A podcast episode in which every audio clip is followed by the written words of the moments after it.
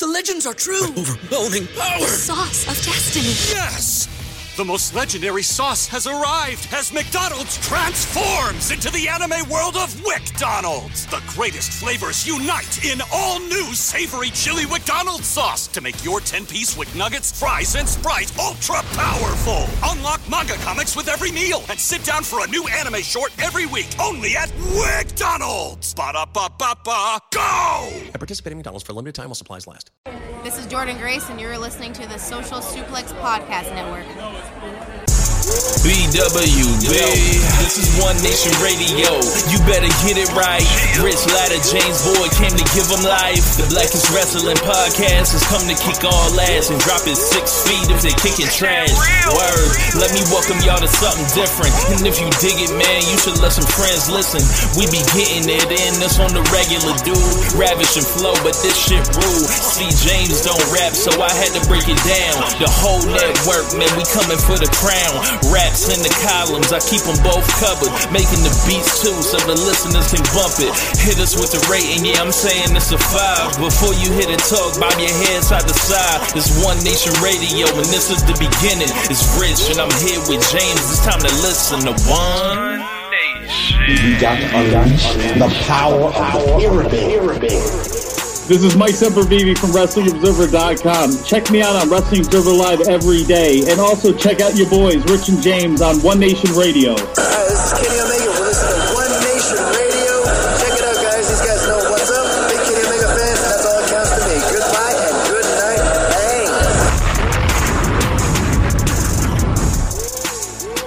Hey folks, welcome to this week's edition of One Nation Radio. I'm James Boyd, and here with me I have Rich Latta. What's going on, man? Not much, man. Just uh, chilling and ready for another great show of One Nation Radio. But um, this is a day that's been a long time coming uh, for James, and there's uh, happy events uh, set to take off. Uh, taking pleasure in the um, misfortune of, of an of an individual. Uh, so I'm gonna just get out of the way, man. Uh, Jimbo Fisher. Well, I was going, I was gonna, I was gonna lead up to it, so I'm gonna still just pretend you even the name. I'm just gonna get to it. So, uh, last weekend was a good weekend for me, man. Like, um, like for those that, that don't know or, or you know haven't listened to the show before, I'm a huge Florida State football fan. Um, it's probably the first thing I ever loved that wasn't a family member. like, just got to be honest with you. Um, well, I probably take that back. Probably like probably like Hulk Hogan Ultimate Warrior Sting, some shit like that. Maybe whatever. Uh, Besides the point, right? Um. So, uh, yesterday or this weekend we had to play one of our uh biggest rivals, Miami. We beat that ass. It was fun. Uh, the game was two. It was a two score game. They caught a lucky break and they ended up making a one score game. You know, Miami fans, they, they they're still in the delusion. They still always think that like they're always back. Like it's you a situation where like it's like it's 1980, like it's 1987. Where like we're you know we're University Miami, the the the biggest fucking like uh or most fertile recruiting ground in the nation is Miami. We could just turn the key and get it going. Is like nah, man, not quite. Like y'all campus is like 21 miles away from your stadium.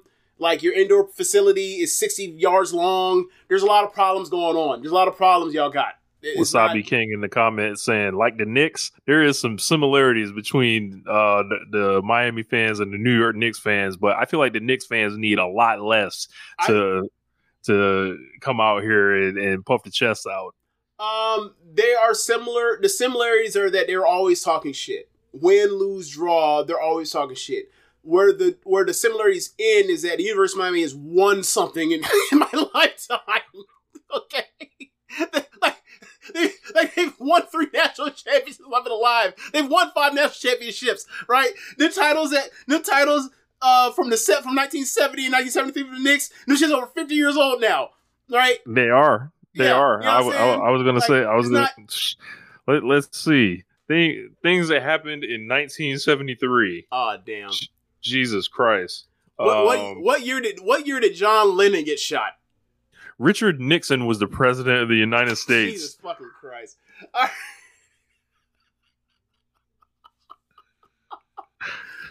so, so, like let's put it this way. Let me tell you how, how, how long ago that was. Like the from- Vietnam War ended that year. Yeah, yeah, right.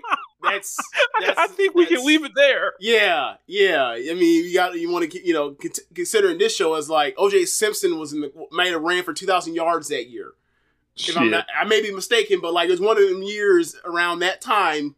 But anyway, um, so my Florida State beats Miami.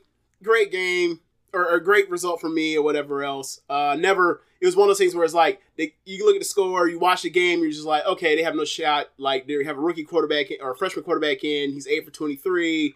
He he can't he can't hit the side of a barn accurately. They are literally just blitzing off the edge to try to contain uh run uh, getting gap from runs. They can't do anything. They're just done. They're toast. They can't do. it. They can't move the ball. Period. Like put it in park. It's over. This whole second half is a wrap. Right. So really fun.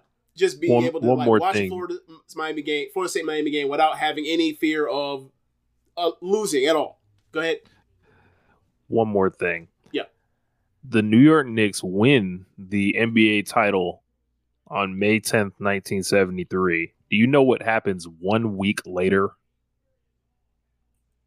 Watergate. Oh shit. wow. Wow. Wow. All right, so I'm gonna I'm gonna speed up the story to get to it. I'm gonna speed up the story because we're already like four Go to hell, Knicks. Yeah, yeah, go to hell, Knicks, and, and, and honestly, go go to hell, Miami. So Florida State's ten and zero, um, back to back years, ten wins. Um, right, it, it's just a really good feeling. Um, and you know, we we play Florida. Florida's defense even worse than Miami's or whatever else. Their offense is a little bit better, but like they they're in the process of like just they just played Georgia, got their ass stomped out. They just played LSU uh, this week and got stomped. They lost to sorry ass Arkansas a couple weeks ago. Uh, they play Missouri, they're gonna lose. Like they play us. Like they could go out here and go, I think, and finish five and seven by losing out like the entire like last five games of the year. Right? Just just a disaster. It's great for me. It's really great. Like just the situation that these other schools are in right now in, Florida, in the state of Florida. And then I go to sleep, lay, lay my head on the pillow, and I am awoken uh, to see messages from Rich saying, Wake your ass up. And I scroll up, and it says that Jimbo Fisher has been fired from Texas A&M. Now, um, I am. I am a petty man. I'm not even gonna say I'm not a petty man. I, ain't gonna lie. Like I, I in, in public, I am. I am not. In private, Rich knows this. I'm every bit as bad as he is. I just don't press send on the tweets or on or, or write up no thousand word like article that, that just like lay out my disgust on, on all the levels. I vent to I vent to people in private. They know they understand how I get down. My get down is, is different from Rich's. That like I'm just not gonna put out there. I'm not gonna put that energy out into the world for everyone to see. I will put it out for my friends to see so they know where I stand. So, um, Jimbo Fisher uh, won a national championship at Florida State University. Um, and I will I will write I will show you what I wrote at the time when he uh, when he decided to leave for Texas A and M uh, and all that money. And good for him getting all that money. But I am also but I was also very very very very glad very glad that he left because I didn't want him anymore because I knew he couldn't fix this problem that he dug uh, the, the program into. So I'll give you the gist. I gave I basically wrote a list, kind of like the Bill Simmons uh, book of basketball resume. Mentioned eight seasons, eighty three wins, uh, five and two in bowl games, national championship, three ACC titles. He went fourteen and two versus Miami and Florida. He, you know, thirteen All Americans, forty five NFL draft picks, nine first rounders. You get the gist. Uh, you know, 39 to 3 record from 2012 to 2014. You get all that. Moving forward. I said he consistently ran on one of the slowest offenses in the country. He was ultra conservative on fourth down. He ate time outside potato chips. He behaved childishly on the sidelines. He mismanaged his stale coaching staff at the end of his run. He consistently used other open coaching jobs to, for pay raises and political leverage. But with that said, he took a program that was still stuck in the 90s, raised big time money, got football facilities upgraded on campus within three years, and within three years, consistently out recruited everyone outside of Nick Saban and Urban Meyer. He's leaving the program in far better condition than he than when he took it over, and proving you can win big in Tallahassee without being Bobby Bowden. Thank you, Jimbo. Now let's focus on that last, uh, or, or sorry, that second um, to last uh, sentence. He proved that you can win big in Tallahassee without being Bobby Bowden. after 2014, after Jameis's last year. Oh, I'll take that back. After he squandered uh 2015 when he it was Dalvin Cook's last it was Jalen Ramsey's last year, Dalvin Cook's uh, sophomore year, Derwin James's freshman year. I just named to you three future Pro Bowlers. Yep. After he squandered it, I was like, I don't know, he's gonna have to change his staff. He refused. He did not get rid of. He did not get rid of uh of Brian of uh, not Brian Kelly, Charles Kelly. Uh, he then we then proceeded as the fan base locally decided to uh, or not locally uh, on the internet decided to call anytime they would blow a third and long, we called it third and Kelly. Because it was so consistently happening that he would win on second down, win on third, or win on second down, win on first down, blow it on third down, restarted, gut punch, got to get real back on defense. Um, so I also after uh before Jimbo left because I was getting fed up. I never liked Jimbo this whole run. Just telling y'all all that you saw that in the, in the thing that I said he left, basically giving him backhanded compliments on his way out the door. I had also wrote scrolling for it, scrolling for it, found it. Jimbo Fisher's coaching record at Florida State pre Jameis 31 and 10 with Jameis 27 and 1 post Jameis 21 and 9 Florida State's recruiting class rankings the last four years. Now, this is from 2017. So this is like the composite roster of what he had. He had in 2014, number four, 2015, number three, 2016, number three, 2017, number six. Conclusion Jimbo Fisher ain't shit without a Heisman winning number one overall quarterback as his uh, uh, number overall pick as his quarterback. I have been sitting on this for years and years and years. And when the and when uh, around 2017, I believe that is when uh, they were you know trying to sh- kick out Les Miles out of LSU, and LSU was gunning for Jimbo, and I was like, please. He's done here. He ain't gonna win. He's not gonna win at the level that Florida State can win at here anymore. He's fucked it. It's a wrap. It's done but it didn't work. They gave Les Miles another year, and then they fired him, and then they brought in uh, I forgot who. They brought in Orgeron. Yeah. Or they promoted Orgeron, right? And Orgeron won a fucking national title. but the, besides point, Jimbo sticks around again, right? And uh, it, it, keeps going down. It keeps going down. And it's like, he's not fixing this. I, it gets getting worse and worse. And then the people start getting on my side. I was saying this back then, 2017. 2018 rolls around, they're like, oh, it's over. It's really, really over. So then he packs up. He uh, Texas A&M, Texas A&M pays him a boatload of money because they have more money than God. They got more money than Texas. That's how much money they got. I used to think that Crazy. Texas A&M had like top five money. No, they got more money than everybody. Literally everybody. So um, he leaves. I was like, good riddance. The whole thing about like the uh, you know the stupid local coach talk shows that they do with Saban or everybody else. Oh, talking, those are so great. Like, like when they asked him about loyalty uh, when the dude walked up and asked him about loyalty, and then they ran him off. Right? I was like, good for him because he's he's he has consistently with the LSU job hit him up for more money. Then A and M job, Florida State was like, no, we're not doing this again with you. Leave, walk. We will not. We're not going to wait three more years and have to fire you and pay you all that money on a buyout. And, and sure enough, look what A and M's have. Look at A and M's buyout, seventy five plus million dollars. Million dollars. So, brother, going back, John James Fisher, ultimate yeah. hustler. yes, yes, yes, him, yes, yes, him and his agent, um, uh, Jim Jimmy Sexton. So, uh, he goes to Texas A&M. On the way out, he's bitching and uh, his, last year he's bitching and complaining about the commitment towards winning and, and all this kind of stuff. And to be fair, he was correct in some aspects. Florida State, while when he first got the job at taking over Bowden, he did raise the facilities up in the money. The problem is Florida State's uh, structure is different from most schools. I'm not gonna give you the bore you in the details of it. Basically, they want to be good at every sport, not just college football. So it was the money's tied up in different places, whatever else, and also like as uh, the spending keeps changing, it evolves. So um, once once fast forward past even the Taggart era, once Norvell got there they sat down and looked and said, all right, all the other schools in ACC spend this percentage on college fo- uh, of their money for, for sports on college football. Florida State's dead last for football. We're the best job in the in the conference. Why are we spending the least percentage on money when everybody else is out doing this? We quickly changed location, that. Location, location, location. right? So, What, um, what, what was their was their thinking was well we in Florida you know we can just recruit locally like what, It- was that the it was a it the was mentality a, a on that? Of, okay, so Florida, Florida, Florida has okay. So Florida, Florida State, and Miami going back to like when this thing took off in the '80s for all three schools with the population boom, boom and everything.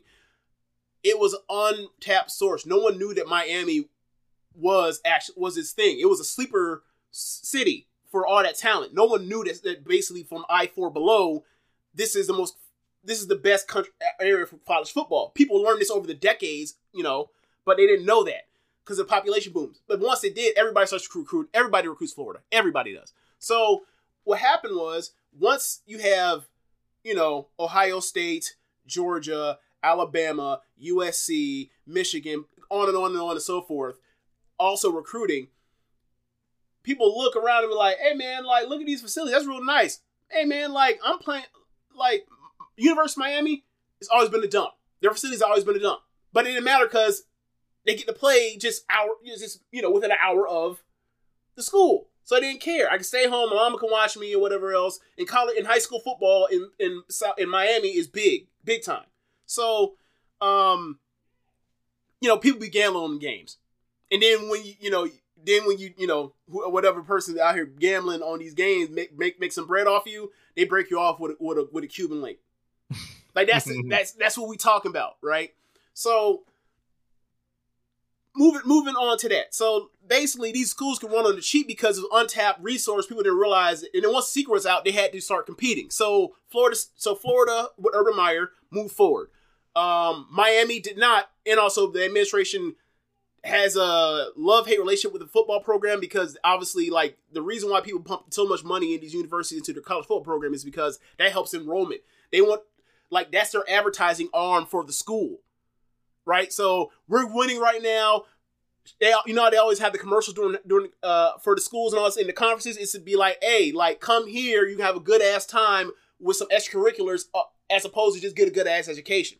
So like like it's, it's hilarious like the Deion stuff like Deion's in the color Deion smiling with the cowboy hat on is in the Colorado's one this year right so like when people talk about like what was it what you know why did Colorado do this it's like because Deion makes people feel good fool so anyway um they fell behind Miami fell behind. Florida State fell behind. Florida did not because they had Urban Meyer. Meyer was like, and also they had Zook at the time. And Zook was a good recruiter, bad coach.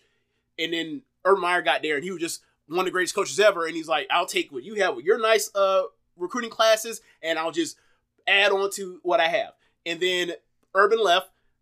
Miami was still in the dumps. They still don't want to pay for for to have a program run at the level of, you know, of their historical legacy. And Florida State was like, we got to catch up. They caught up, and then they fell behind again because they're like, all right, this this all we need to spend. We don't need to, we don't need to do anything more. And then the, the thing about this is an arms race. It keeps going up all the time and all the time, all the time, and it changes. So, um, under at the end of Jimbo's reign, it, fell it fell down or or it got it fell behind again.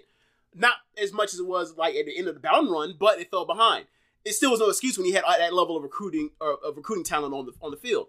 Like there are dudes, like there are so many dudes from those teams that were like high rated guys, didn't do much at Florida State, and then they're in NFL right now and they're good. And it's like I hate that so much. You, I hate that so much. but um, moving forward, Jimbo goes to A and and Texas A and M is a weird thing. We talked about it because you know you always talk your off about college recruiting. Like everything on paper says this job should be great all the time. It's just it's one hire away from being a good from being a, a great program. You But know it's why always it one hire away, and they never get it, and they've never gotten it for almost hundred years, or almost like seventy years at this point, eighty years. I was gonna say because it's Texas A and M. Like it ain't Texas. It ain't like you know. uh Hell, we've seen numerous off-brand Texas schools pop up over the years, and They they all seem Yes. look, and they all seem cooler than A and M, Baylor, TCU, Texas Tech. Yeah. No one wants to be an Aggie. Look at the colors, like. So you're right, and I Except still Johnny Manziel. Like that's that's that's it. like it's a weird thing because it's like I get all that on the other end. Like it wasn't like Clemson was the coolest thing in the world either 15 years ago. But it got popping because they got they found the right coach. There was a there was a uh, there was money that came into that area and uh and whatever else. And like South Carolina at post Spurrier went back into the shitter being South Carolina. So and also Georgia wasn't was still at the end of the Richt era, so they weren't like basically closing off Georgia, and they, and Clemson was still like you know 115 miles, 120 miles away from from Metro Atlanta. So like that's how they were able to do their thing. You see Jimbo, or sorry, Dabo's not exactly doing so swell now that like there's a gate around the state of Georgia, and everybody that's a top ten recruit is basically going to be a bulldog. When when will we be back on here for Dabo? For Dabo, celebrating the the legacy of Dabo Swinney. You know, you know the sad look, part about this is celebrating. Look, you know the sad part about this is if you had told me six years ago that Dabo would absolutely be a better person at upholding a program than Jimbo Fisher, I even I wouldn't have believed that. But but he's only had one bad season. He's only had one Man. bad season. So anyway, so he's at A and M. A&M is a is a four is an eight and four program. It was an eight and four program when it was in the big or when it was in the SWAC. It was an eight and four program when it was in the Big Twelve. It's an eight and four program when it's in the SEC. It's gonna be an eight and four program hundred years from now. that's what that's what it feels like. They got all the money in the world. They're they're so close to Houston, which is you know the number three uh, most uh, uh or number two, arguably the number three uh best uh recruiting area in the country. They got more money than everybody. They got deep pockets. All that money is in oil money and energy money. And they still can't figure it out, right? So they were like, look, we're going to pay this dude a boatload of money and, we'll get him here. And what he do? He immediately started going 8 and 4, went 8 and 4 again. The COVID year happened, and in the COVID year, that's when he that's when Jimbo hit his lick. That's when I think he won. That's when he went won ten games, and they were like, "Oh, oh, okay, it's on, it's on now." And that's when the recruiting start. That's when the recruiting starts picking up that's like the year when he ends up having like the greatest recruiting class all time based on like re- the recruiting like the recruiting yeah. branches that, that talk about this stuff, right? And people were all in, and then that's when they gave him the ninety million dollar contract, whatever it was, that, that absurd extension that it was unneeded because no one was going to buy him out, no one was going to take him away because Alabama's Alabama and Georgia were already uh, locked down with their coaches. Who was going who was going to buy him out to take him? Nobody. I so, guess maybe USC. No. You gotta remember, like some of these, you gotta think of the fit of culture and all that kind of stuff. Jimbo's country. Tennessee. Tennessee? Nope. Nope. I, I, mean, maybe, but like Tennessee doesn't have uh A&M money. Yeah. You know? Yeah. So, uh, so he got him. He hit him for the lick. He got. He brought him. He brought. He brought them to the cusp. Everyone thinks like this is next, and then the uh, the Nick Saban thing came out where Nick Saban uh uh they taped that video or they taped that audio of Nick Saban talking to boosters from Alabama saying that like all them players that A&M got they, they, he bought them or they were bought, he bought the boys. And this was just in private. This wasn't meant to be out for public consumption. It got out and then Jimbo cut that cut that uh that promo at his press conference talking about he said he thinks he's God. He says narcissist. You know, he thinks he know better than everybody. And, and, and said, you know, all sorts of stuff about Saban, right? And meanwhile, like he's beating Saban. Flash forward now, he's only been able to beat Saban one time ever in his whole life as a coach. If you know, he's, he's one of the he's one of the many LeBron assistants on the Saban uh, branch, right? All of them, just all LeBros. Only person that's born as off that Saban branch and tree or uh, coaching tree that's born any fruit is Kirby Smart. That's it. Right? Well, you say Jimbo, he won that championship. I can't say that's unfair. That's something for to say because he actually won that championship. So I can't say that. So two, two out of all the assistants in the SEC, well, like half the fucking SEC were all Saban assistants. Only two of them ever did anything. So, uh, moving forward, it's time. 2021 comes around, eight and four fucking again. 2022 comes around, eight and four again getting blown out by Miami, and Miami's a, a, a dumpster fire. So they come back this year. It's like, hey man, people start looking around like, hey man, that buyout's real high. It's not gonna happen this year, but it'll happen next year or two years from now once it gets down to the fifties. Because like before this, before this weekend, the highest buyout ever was uh like it like I think in the upper twenties. They bought this man out for the for seventy five for basically triple, nearly triple, to get him out of there because they realized you could fix this. And the the funniest part about it is they won this weekend. They put fifty on Mississippi State, and they and then they said, "Oh no, we are not going to let you sneak your way. No, we want you out of here." Apparently, there was a a, board a, a board of regents uh, meeting a couple weeks ago to discuss moving on from him. They were like, "All right, we're gonna do it at the end of the season." Then he started winning. He starts blowing people. Nope, we're not finna. Nope, you out of here. Go. We'll find somebody else. And now the coach switched on, and Jimbo's out of there with all that money, ski mask on. Good for him. Uh, but I've been waiting for this so long because man, I I I hated I hated that guy coaching my team. I hated and I said my team like like even while he was successful, it was just not fun to, to sit there to be like he's this, this dude is an offensive guru that has put quarterbacks in the league. Were they successful? No, that's neither here nor there.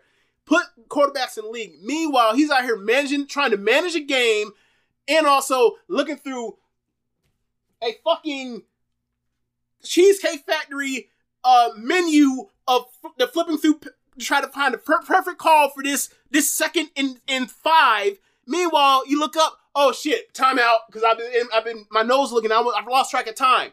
There were so many games where they lost, where there were so many games where they nearly lost because they didn't have enough timeouts because he couldn't manage the fucking game. He couldn't relinquish the reins to hand the play calling off to somebody else, or you, I call a play, you call a play, and then running, I'm not even going running every play t- to the short side of the field.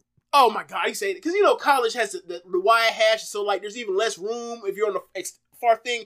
He loved nothing more than to run a fucking uh toss or a sweep or a screen over to the short side of the field where there's no space. What are you doing? Run it to the field, not the boundary, dummy.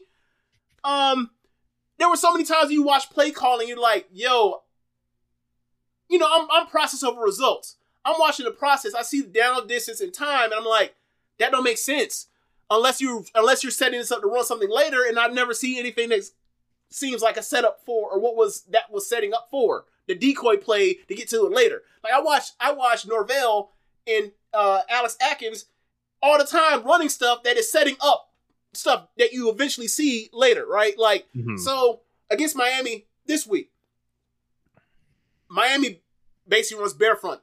Bear front, for those that don't know, is basically running like a like a three four defense, except instead of the ta- the uh, defensive ends being over the tackles, they're basically over the guards, right? So it's basically three interior defensive linemen over the top of the guards in the center, and then have two dudes down the edge. So it it looks like a five man front. They ran a different variation of counter with a, a fucking tight end pulling from the backside. That's rare. That's some like shit from the 80s. They're always trying new things or whatever else in, in Norvell's system, right? Not Jimbo. You know what you're getting. You know what you're getting. And eventually they say, hey, man, the money talked to A&M and said, or A&M's money talked to them and said, hey, Jimbo, you got to relinquish play calling. Bring in Bobby Petrino. Bring in Bobby Petrino. You know, you had your little scandal thing going on with the Jameis Winston thing. We're going to bring in this dude that was out here sleeping with the help to be the offense coordinator. Bobby Petrino's story is us one of the funniest things I think. This man You thought he broke his neck and then put on a neck brace and then and with his face scarred up to try to lie over how he fell off that motorcycle with that woman that, that was married to somebody that was that was in this that was also uh, on the staff. Yes. Yes. Unbelievable. yes. Dirty. Yeah. Uh so what happened? What happened with, with, with, handing over the reins to Bobby Petrino? There was a game a couple weeks ago where Petrino looks like he it's a fourth down, which is a notoriously bad area for Jimbo because he's, he's ultra conservative. Even in this area, he's still ultra conservative. Nothing's Petrino is neck strong. Damn. Damn. Damn, Dan. he goes out there. Petrino is literally calling plays like, okay, this is four down territory. I'm gonna use my third down play to set up, get short distance, and then I already have my, in my back pocket what I'm what I want to do with my fourth down play. that fourth down come around, Jimbo sends out the punt team on, on Bobby Petrino. Petrino look out fucking perplexed. He didn't even let. He didn't even get on the on the that the headphones always on. The, Yeah. the telephone's always on. He ain't hang up or didn't do nothing. He's like, send the punt team out. Fuck you, Petrino. He's while being told you need to delegate this stuff because you're bad at handling because you need to manage the game, because you need to be the CEO, not the person that's out here, you know, doing the middle management kind of things, he still can't uh, relinquish control. And it's so funny because, like, when he was office coordinator at LSU when they won that national title, all him and Jimbo, or sorry, him and Saban had beef because he didn't like how Saban ran things and thought Mhm. that like he, it was his way or how he was too rigid. And meanwhile, you've seen how Saban's offense have changed post Tua, right? I thought you I thought you were the one that said someone was conservative. He's changed. He's evolved. He goes for it on fourth down. He understands math. Why are you why do you not understand math? So, with that said, whatever whatever booth you end up in, probably he'll be on the CBS thing, calling the SEC games, whatever else. He's gonna have to he's gonna have to bend the knee and have to pucker up to Saban uh, when he sees more whatever us at SEC championship games in Atlanta in the next few years, whatever else. He's gonna have to about face all that. He's gonna have to run that all back. You have to run it all back, and um, I'm here for it. So can't wait to see you next fall, Jimbo, on the CBS set. Um, you know, and you know, if you find another job, whatever else, change or this will happen to you again.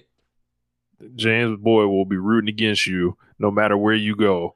I will be rooting for you. I will be rooting against you until you change. And if you don't change, I will be doing what? Rooting against you. Um, so yeah, Jimbo Fisher, you can go to hell. I guess. you know, like bro, it is it's so sweet, bro. It's so sweet. He he knows dive the plane, and as and as Norvell has like gotten past the Taggart stuff, and has and has you know gotten it up, gotten gotten the plane back up, going back up to 30,000 30,000 feet in the air. Damn, damn, he crashed in the mountain. Oh well, damn. it's it's it's, it's just it's so sweet. It's so sweet. man. Um, yeah. So uh, Jimbo Fisher. Um, How long did we He- spend on that? How long? at, did I at, least at least he can make we the. went uh, thirty minutes on this. at- at least we can um count on seeing Jimbo for the 10 year anniversary for the national championship. He can show up Oh uninhibited. yeah, that's right. That's right. Uh, next week is senior night, uh, Florida State, and also because you know national championship in '93, national championship 2013. They're bringing Hey. both teams back, and you know now that does, Jimbo, does Jimbo get booed? Did, did Jimbo get booed? Rich, why do you think I want him to show up? you, you thought you thought I want him there for, his, for out of sincerity of my heart. I want I because uh, Bad faith. I, I want look. I want him to come out there with his with and all the players get cheer. You know, Devonta Freeman, yay! Mario Edwards, yay! Jalen Ramsey, if he's there, he's not playing, and he has a bye week, whatever, yay! You know, all that kind of stuff. Jim and the head coach, Jim, will boo, boo.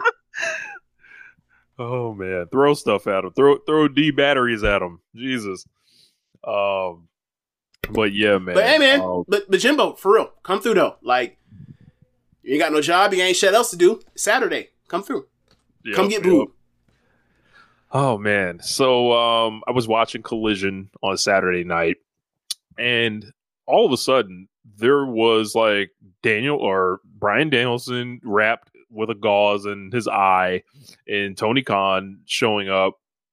Uh it was about nine o'clock. And then they just announced uh, that Danielson will be at All In next year. And then the second thing was like, oh, one more thing.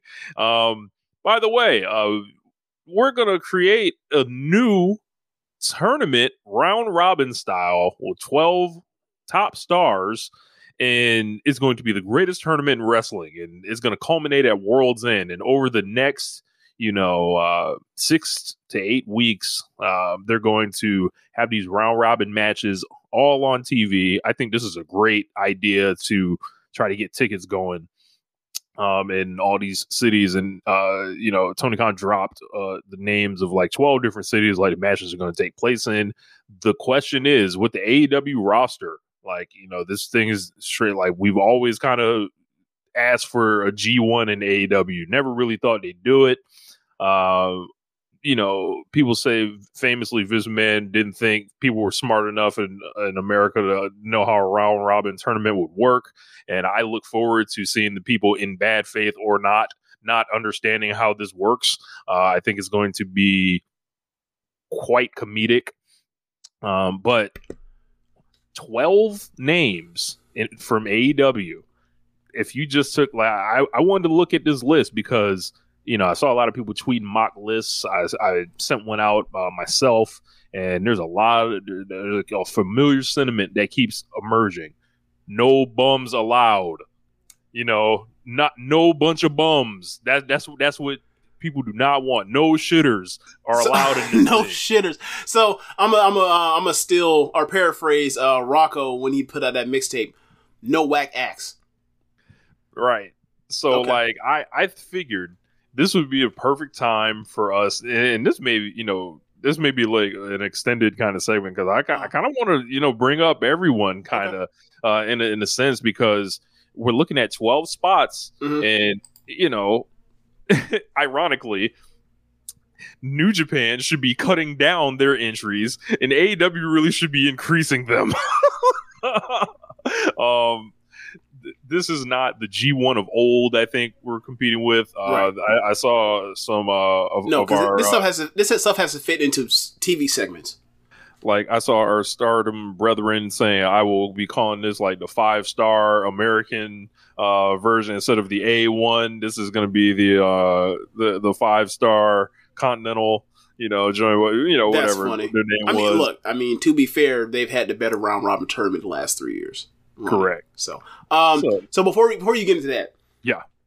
um, damn, I forgot my point. Uh, uh, damn, I forgot what your point. Go ahead, go ahead, go ahead, go ahead. Yeah, but um, I'm I'm looking at this roster and it's like there's so many interesting conversations if we keep it to because like I feel like this like the absolute 12 best guys in AEW you, you can think of. I don't think all 12 of them will be in this. Right, right, right. Um, could there be champions in this? There could be. I doubt it. I, I feel like champions are not going to be in this. Uh, the first person announced was Bryan Danielson. Um, oh, I, I remember my point. I'm sorry. I remember my point. yeah. So ahead, you mentioned like the uh, that Vince McMahon meant, uh, thought that it could be confusing um, doing a round robin tournament or, or whatever else, and, and like, and then people would be in bad faith, and I would be like, "Do you watch college football? We just spent a half hour talking about college football. like, you know what you know what a round you know what a round robin tournament is. You know what you know what a round robin tournament is. It's What? called conference play between the two divisions. The, A, the, A, the SEC East, SEC West, they all play each other up and down, and then whoever got the most wins goes and goes to the championship, goes to Atlanta in SEC championship game. And they determine who wins and loses by if they have the same number, the winner, the person that won that match, goes through. It's, it's real fucking simple. It's just like that. It's just like that, except they have points or whatever else. Now, I'm not saying that champions aren't going to be in. I just don't know. Like it Right, just right. doesn't feel like it's a champions kind of thing. I feel like they should take this tournament dead serious. There should be no, um, you know, in most uh, tournaments in AEW, No there's- Danhausen. there's very absolutely not. Um, there, there are usually like uh say if there's an eight man tournament like there's like a quadrant of like people there is like why are those four fucking in there? And then there's one side of bracket that's like Right. super strong and then it's like it, it's like you wasted like a bunch of spots and it's like uh, what the fuck are you doing? Like Yes. so this i think they need to send a message and literally the elite of the elite need to be in this thing um you know but with that comes you know different conversations of like hey do you want to try to elevate people? Do you want to give someone a shot to try to do something? Yes. do you want to uh is, is there going to be somebody like an older star that's in this thing? Because you know it's star power and there's nothing else to do with them Mhm. different stuff like that. So like you know going through it like it's a lot of interesting names. So um I- So I I, am kinda- looking at the chat and I see uh, Brewhaven said uh, Dax Harwood stay home. And I gotta say I disagree because if Dax look Dax Harwood's Dax Harwood singles matches that that I'm good. Him wrestling is is is not the problem. It's everything else but the wrestling that's the problem with him some of the time. we will get to Dax Harwood later in the Oh show. god, what happened now?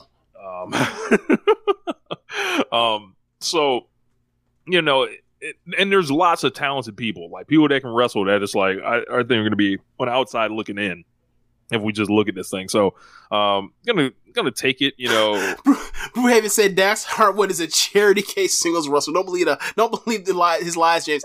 Look, man, Thank you. There is there. Look, I get what you're saying for the. I'm talking as far as him trying to be most outstanding wrestler. Yes, you're right about that. I'm talking about for like what he does for AEW is AEW. Basically, everybody that's a tag team guy has singles matches and they lose to whoever the singles act they're facing. The only exception, really, historically in AEW is like O'Reilly before he got hurt. Like that, and that was O'Reilly's thing. Was like he's a tag guy that actually like wins singles matches, and then he got fucking around and got hurt, and we haven't seen him since. Please don't be the devil. Please don't be the devil. But uh, yeah, man, like Dax, like he serves purpose. Like he's a quality guy people believe in. Like it's not any different from watching like you know, uh, well, it's different. I, I, it, it's but it's a similar implementation of like um, of putting Ricky Morton in a singles match Mhm. back in the day. It's like people know him, people know he can go. Throw him out there, let him have matches, get pe- other people over, or let him get over for a particular time. That's all it is. So, um, I'm gonna start at the top. Someone that they use on television quite a bit, but he's usually in a losing role. But AR Fox, uh, I kind of wanted to look at it in three kind of different concepts. Is it a could be in it, would be outrage, and then no business being in this thing? um, I, I think AR would be a would be outraged thing is is as good as he is. He never wins uh, That's true. anything. So you know So, so, so it'll be different. that's true. If all you do is lose, come out here and lose. Yep. Um, so I'm, I'm just going to record the could be in it. So I'm, AR Fox not going to make the list here, unfortunately. Uh, obviously Aaron Solo, no business. I would say. Uh, Action Andretti, no business. Uh, Adam Cole's injured. Uh, No business. He's and, injured. and and here we go. Adam Copeland. I don't want him in this. See, see. Um, I don't want him in this because he's Uh, look, man. I, if I have to see him lay on the mat for five minutes in all six of these matches, I'm a scream. I I don't. I feel like he could be in it, and I'm, I'm gonna di- I'm gonna dig up Michael Jackson. I'm gonna go get Janet. I'm gonna get a guitar and I'm gonna scream. No, um, and you look at it, the pay per views this Saturday. After the pay per view, it's gonna be things. You know, I, I feel like they're gonna need something to do with this guy. I, I, I feel like he's in the could be in it pile. It, and it's like I want to put the ed or the the the the Adam in the could be in it and the Copeland in the outrage section. Like, like it's, it's, it's you know there. I, I'm gonna put him in the could be in it because I could I could easily see him being in it. look, I, I see. Okay, because he was out here talking about New Japan or whatever else, and and he I could face Okada. Then it's like, oh, he's this is a threat. This is a threat. He's threatening to do these things. Like he's yeah yeah fine. He- This is something he probably want to do, but it's like you shouldn't want to do this. This is bad. This is a bad idea. You're going to get hurt. Yeah, yeah. Um, let's see. Um, Alex Reynolds, no business. Right. Um, Andrade El Idolo. I would love for him to be in this Tell me why. because he's an awesome wrestler. And when they ever put him in a singles position this year or any year, he does very fucking well. Um, and like you put him in there, and it's like, all right, he can go three and five, or sorry, not three, or three and two, and, and not win it, and that's fine. And given that, like you know, the House of Black people are also people I would like to see in it. Like he had that whole thing before they pulled the, pl- the plug on or whatever else. Like they can, they can in theory reigni- reignite it that way.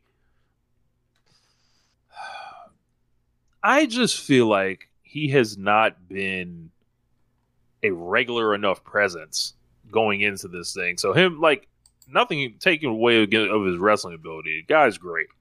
Yeah. I just feel like nothing would be gained with him in it. Well, obviously they're going to tie in people getting getting fucked over by people running in and doing distraction, you know, distraction finishes or, cheating, right? So you bring him in, and like if you feel like he hasn't been, you know, someone like Pac, for example, right? Another person like kind of feel, especially because like with Andrade is in the collision segregation thing, and like with with Pac, it's actually like he just ain't here. Like you could put them in here, and this is how you bring them back in and, and put them back into the fold and get them matches, and then like you can tell your storylines, get them more in- integrated into the storytelling, uh, like interwoven in AEW that way by bring kind of reintroducing them that way. I'll put them in the could be in it pile. Okay, Um, Angelo Parker, no business, unfortunately. Um, For, unfortunately. I- oh much, no, no, as no, much as I no, like no, no. Angelo You- you Parker, can breeze through that. No, no, no, no, no. What the fuck did he give us? Uh, give to give to the AEW fans by wrestling uh five match singles matches. hey, he might pull out the switchblade. You know, We just had a discussion about Andrade not not not being on here. You want to put Angelo in? Unfortunately, unfortunately, come on, man. Uh, then we got Angelico. Unfortunately, I don't think uh, Angelico uh, will No. make the cut here.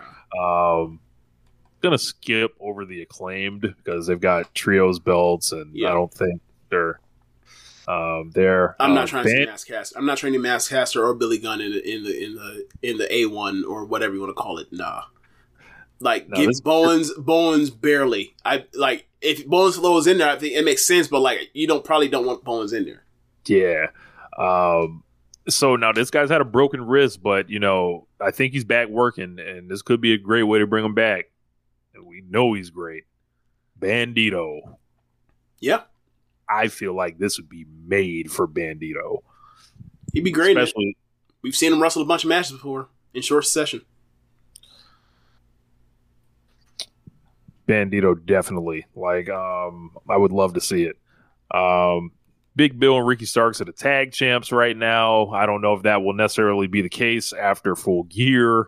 Um, I That's almost- okay. Just announce it now. Announce the names now. That's what we do. Okay. Big Bill, no business. Ricky Starks, He's a I would champion. personally. We're not putting champions in this.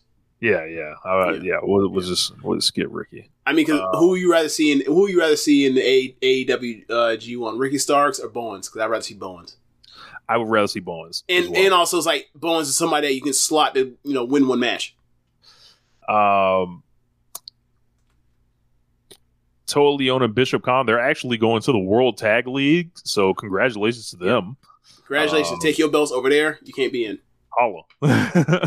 um, we got the Butcher and the Blade. I I think they have no business in this.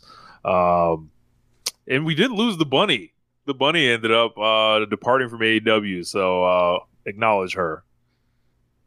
Um, Blake Christian, man, he's on the ROH roster, no business. Um, Boulder, ooh, no. Brandon Cutler, no business. No. Brian Cage, no business, unfortunately.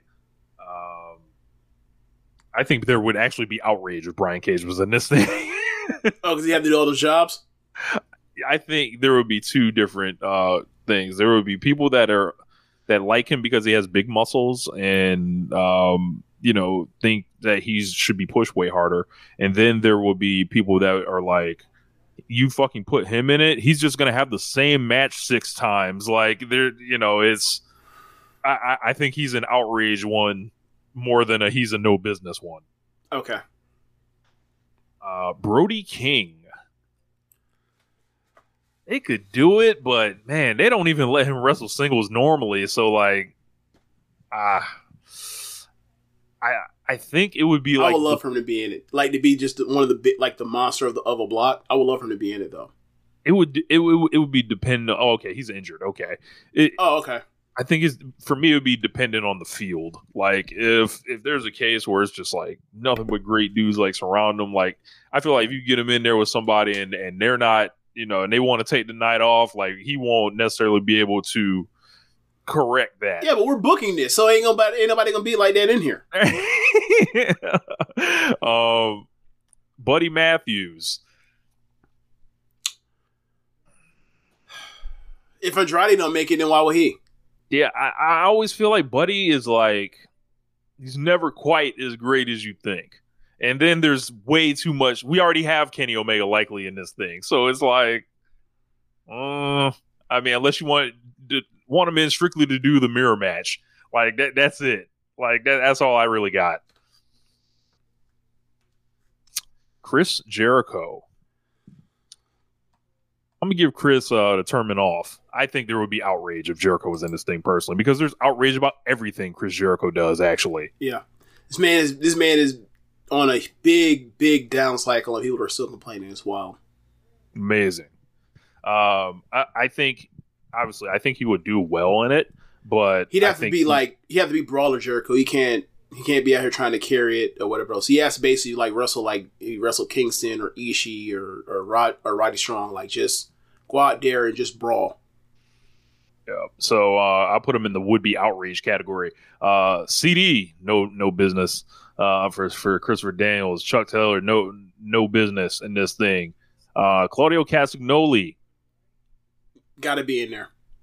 he could be in it. Got to be in there.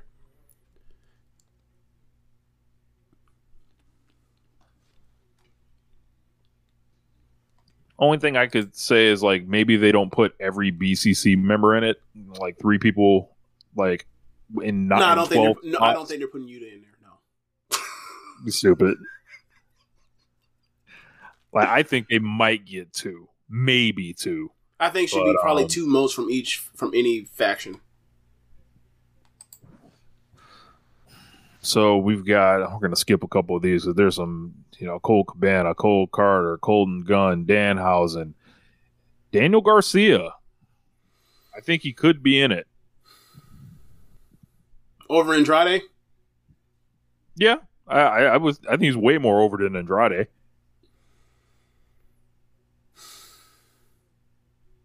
Actually, and he just he wrestled Andrade on Saturday. hmm. I mean, he's good enough to be in it. It's not. That's not the talent's not the issue. Um. Oh, but like if he's gonna be in there and he's gonna eat a bunch of pins, he's already kind of already doing that.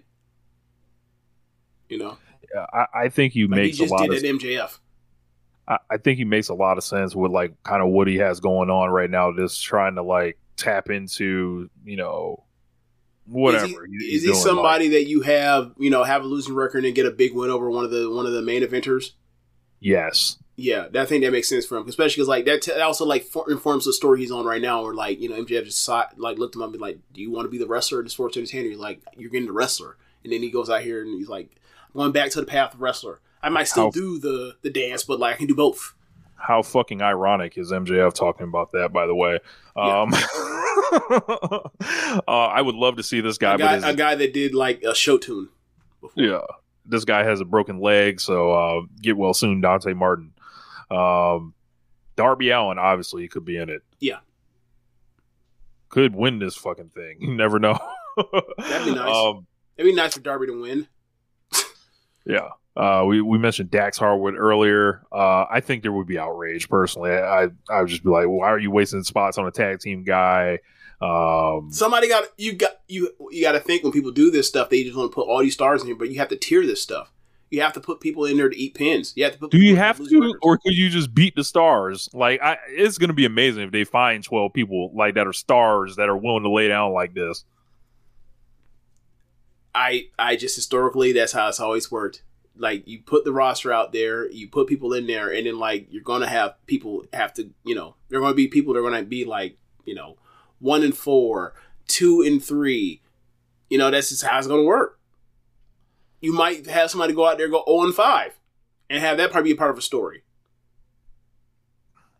Yeah, uh, I, I I see Dax Like put Dustin in there have him go 0 and five, be like, all right, this this this the end. Time to wrap it up.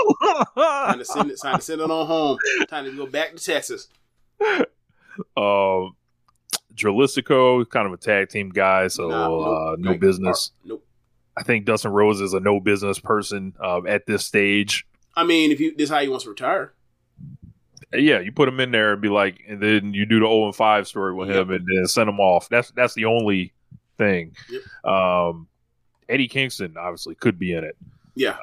Even though he's got you know the ROH anchor um, on him. But This is how he sets up title matches. Right, right. Yeah, there you go. Um, Ethan Page would be No. outraged for sure. No. Hangman Page obviously could be in it. Yeah. Nothing, unless you're a CM Punk fan, you don't want to see this guy ever. Um, Hook, that's an interesting one. No. Um, he's a no, right? He's a but it's like it, I think that brings into question like another thing with Hook is like, yo, are you gonna ever get the ball fucking rolling with this guy? Like, are are you ever gonna like try to move him into like real matches and stuff like they that? have more information than we do. So, and that would suggest that he ain't ready for it. Because it's not, it's because it's not like they're afraid to let Nick Wayne go out there and do his thing. Well, yeah, I mean, Nick Wayne, highly touted prospect, indie superstar. Hook is none of those things. So, um, um, But he was over two years ago. but he was over Two years ago. a lot. two years ago.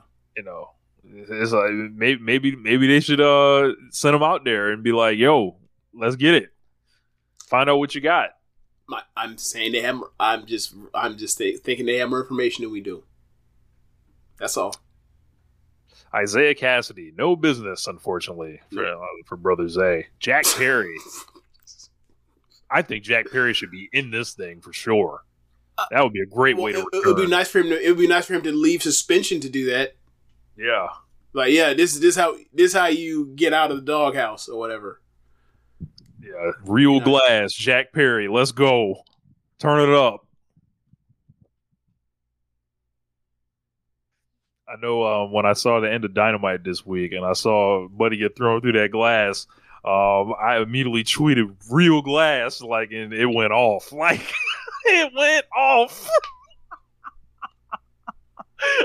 My man Jack Perry needs to come back. Welcome, welcome, welcome home. I'm still trying to figure out why he's suspended. Right. It's like nigga can't defend himself. It's been Like two months. Like bring him back. Where you at?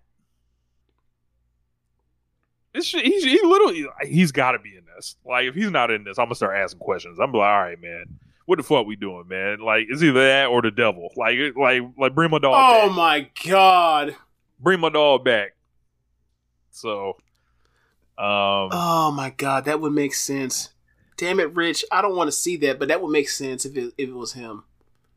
I mean, you know, all this shit MJF was talking to him earlier in the year, and Right. That's know, why it makes you know? sense. you know, And then they had the, you know the, the the pillars match or whatever else when he you know and he didn't get pinned. Like he was like kind of looking. you know he, he had the crisis of conscience with the bell. He ultimately didn't use it. He ends up uh, he ends up getting uh you know end up you know getting kept, you know end up backfiring him because he didn't do that or whatever else. He then turns on Hook after he loses Sonata. Yeah, man, like it, it, it would make a lot of sense if if he was a devil. I don't want to see that. Why not? I- What's, I- what's I'm- wrong with I'm- Jack Perry? I- I'm kind of done on. I'm kind of done on Jack Perry like being pushed or uh, the idea of him ever being pushed to the top. I don't think there's enough there uh, outside the ring. I mean,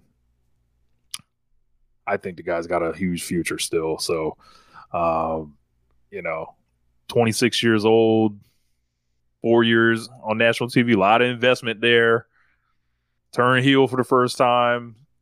There's going to be something there, at least with him for, for in the, uh, you know, when he comes back. There's going to be, I think there's a lot of people waiting for him to either cheer him or a lot of people to be upset at him. So it's, it's going to be on him. I don't you know? dislike him. I like him. I just I just think that there's there's a I think there's a ceiling. That's all. Don't mean I don't want to watch him wrestle.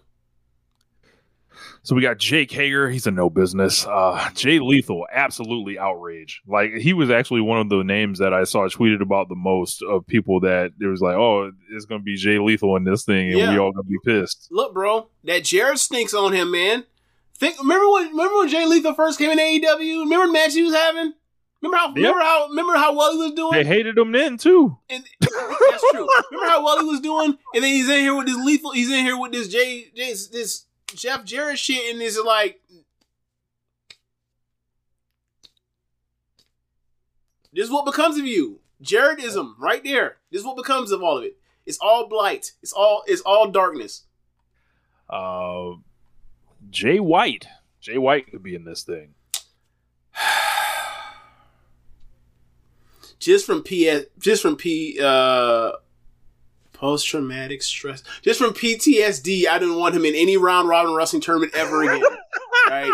yes, I've seen several sorry ass Jay Nah, White G ones. Um, Not, I'm not, I'm not going through this. I'm not going through this over here. hey man, I I feel like he's been on his best behavior. Time limits are good for him. Uh, TV the TV format is good for him. There's no threat of him going to a 30 minute draw. Um, you know, Yet, wait till full gear. When oh, they, when oh, them yeah, niggas go yeah, 50. yeah, oh my they're- god. they're, they're gonna they're gonna have a long ass fucking match. Like I'm look when that look I'm when the bell rings when the bell rings on that match at eleven oh five. Nasty. Yeah, It's gonna, Nasty. be, it's gonna be a lot, man. Jeff Hardy, no business. No. No. No. Jeff Jarrett eh, would be outraged. Send them send them both home. Send both of them Jeffs home. John Silver would be outraged. Yeah. It'd be fun, but no. John Johnny TV, John Morrison, no business. Nah. John Any Moxley, with QTV? yes. Nah. John Moxley obviously uh, could be in it. Uh, Yep. Person. Juice Robinson. I've seen lots of Juice G1 matches. Some better than others. Uh, Nah, Juice man. is not that character anymore. That's true. But Rich, you wasn't watching you wasn't watching like the 2020 uh, G1. You wasn't watching 2022 G1. I can't I can't unsee that stuff, man. I can't unsee that stuff. Yeah, he's, that man he's was been out there going that man was out there going sub 4 with Will Ospreay. Yeah, man. Um, I'm going to repeat. I, I don't have Zoom, but I'm going to zoom in. He was out here going sub 4 with Will Ospreay. No. I don't want to see Juice in the Sub tournament. 4 in the final match of the block. No. I, I like. I think there's a difference between you know people finding what he's doing is like mildly entertaining and him being wacky and stuff like that, but like bell to bell tournament top stars, great, great top of the best workers. Like I would not put Juice in twelve. It- Right. That's the thing here. Right. It's not twenty. It's not twenty four. It's not Like- thirty two. It's twelve. given what Juice's role is, he this is not for the best for him to be out here like going, you know, two and three. No, so don't put I him put in. him in the no business category actually. Fair, fine by me. Be- because like Stick him, I don't I don't think there would necessarily be outrage for him because he's popular enough. and he's I been having some good ass matches ever since I he came don't in. think he has any business being in it. like you can make an argument that he is comeback wrestler of the year if there was such, such thing as an award like that. you can make that argument he is comeback wrestler of the year. That's how that's how well this was from what it was like with Rock Hard Juice Robinson. You absolutely can make the argument. I but this is this isn't this does not benefit him in the long run. Put him in this thing to go out here and, and do that. No, it would not. Katsuyori Shibata. Roll him out. You want the man to have uh, five matches, huh? Look, um, it depends on the block. I can be talked to it depending on the block. I'm putting him in, could be in it. Yeah, I can be talked into it. Like if he's in the dancing block, then I'd be like, you know, I'm, I'm in. I ain't got to worry about them go out there having no head trauma. They just gonna avoid heads. They're just gonna go out here and just hit people in their, each other in their chest and neck. Do you know how Danielson got the the orbital bone injury? No, You're gonna be fucking blown. He got it locking up. they headbutted or something. I don't know what the fuck happened. Like it was like he did the lock up, his shit got broke, then he wrestled the match. I, freak accident. Um, Keith Lee. I'm to throw a gonna go- in? Yeah, you could you could put him as a, as a big man in a block. Does he know how to Um, do jobs? No, he did a job this week. To Samoa Joe, you know what I mean? Does he want to do job to the average size AEW wrestler, not someone that's I- actually I like around think- his size? I don't think Keith will have an issue doing business. I think I, am just wondering someone- because like I don't see him, and like a lot of times you don't see people in AEW is they don't want to do jobs. I, I think in Keith's case it's a little different.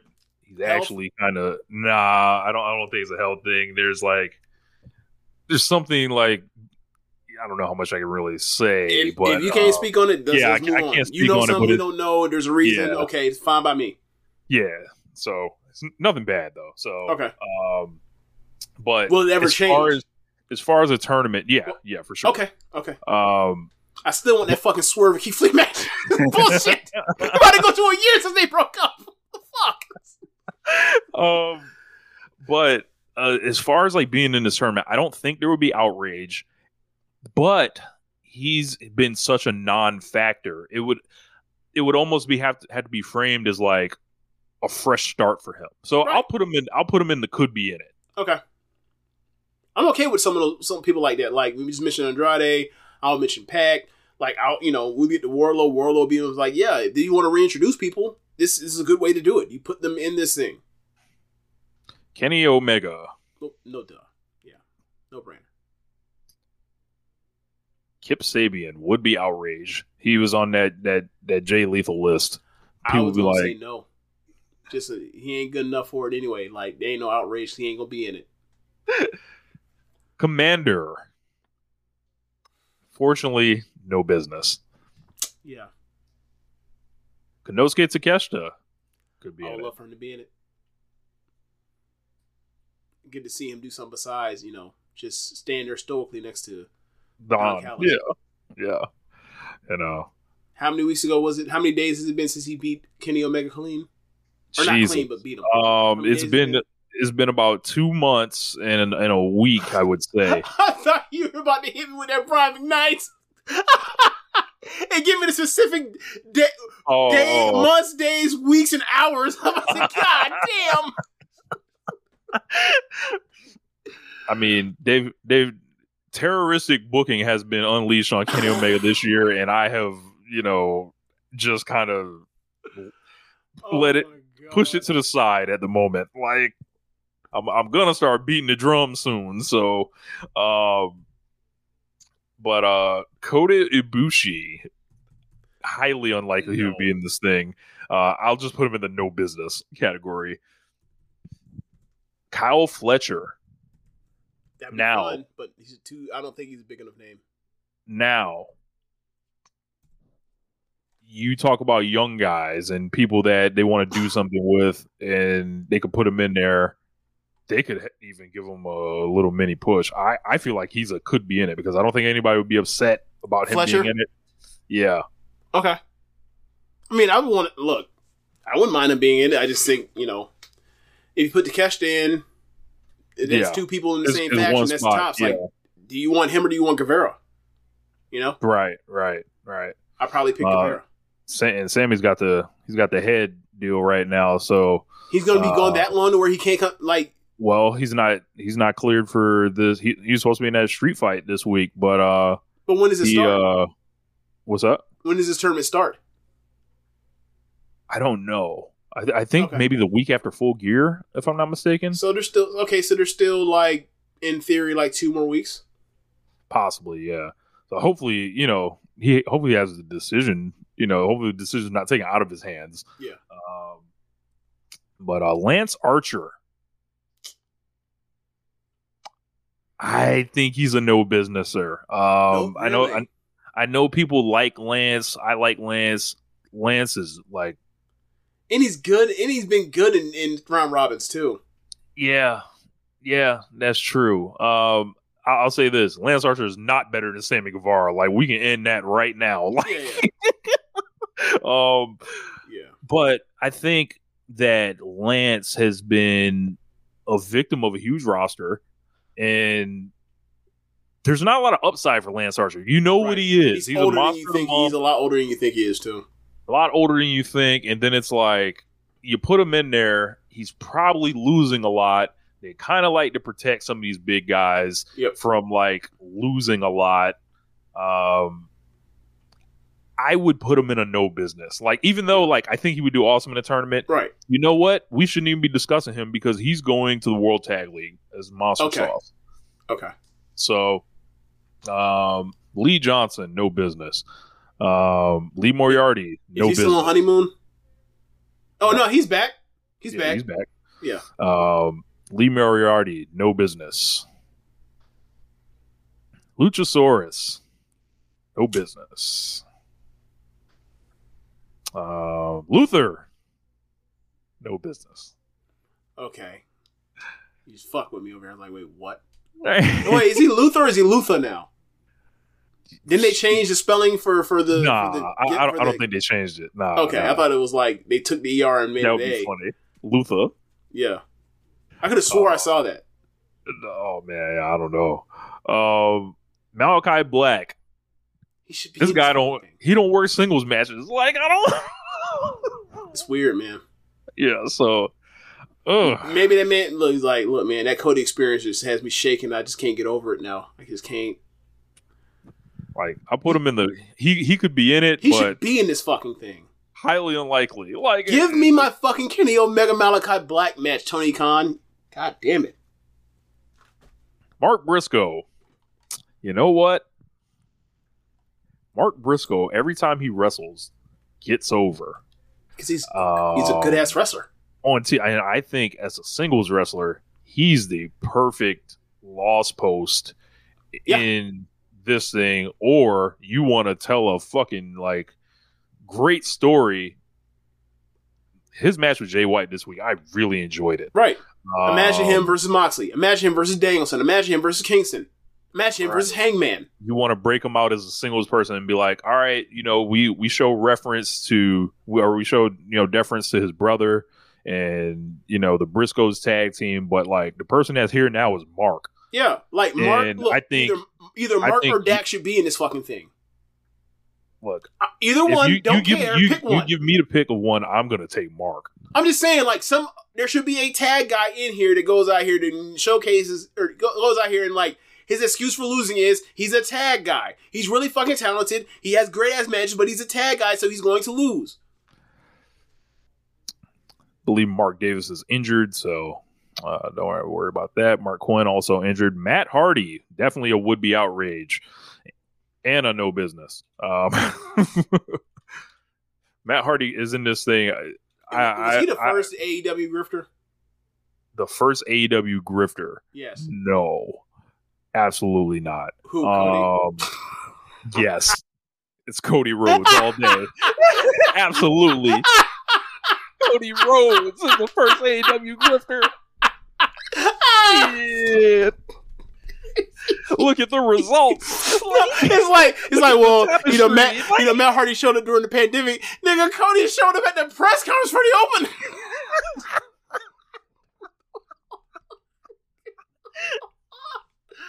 Oh shit! Ultimate grifter. Yes. Um, And he got the biggest grifting network in the company still to this day. amazing.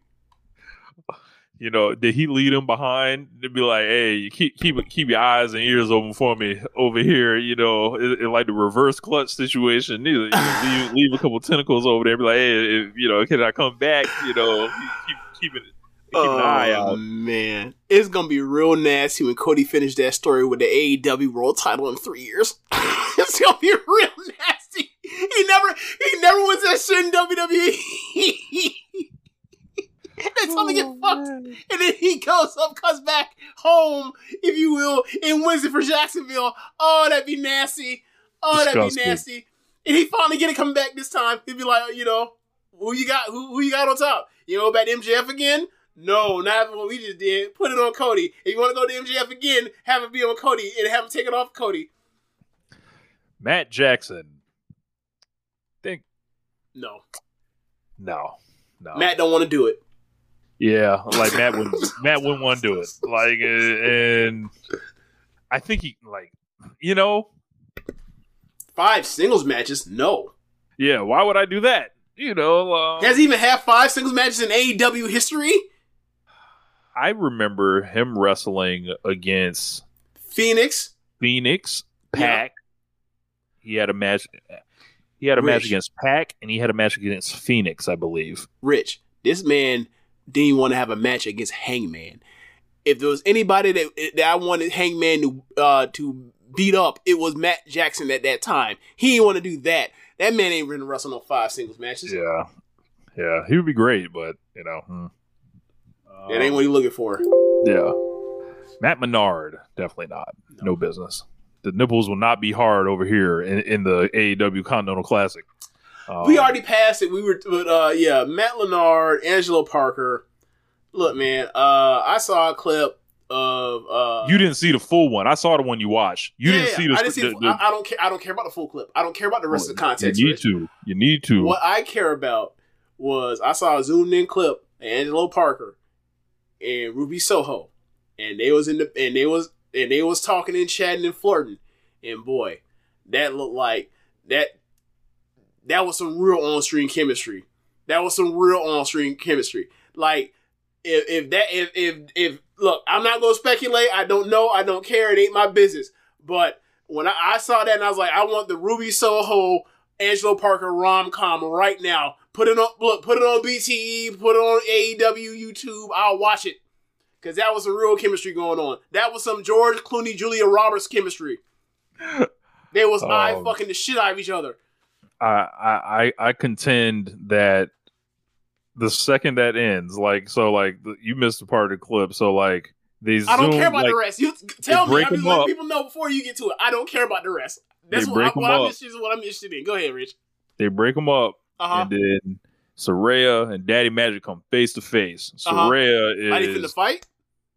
kind of like they're they're trying to keep them apart essentially. Oh, oh. So the deal is like they face to face after that, and it's like it's this is moment of tension, and it's right there, and I think they they know it, and the So they- people that's actually gonna get together so their friends killing each other away.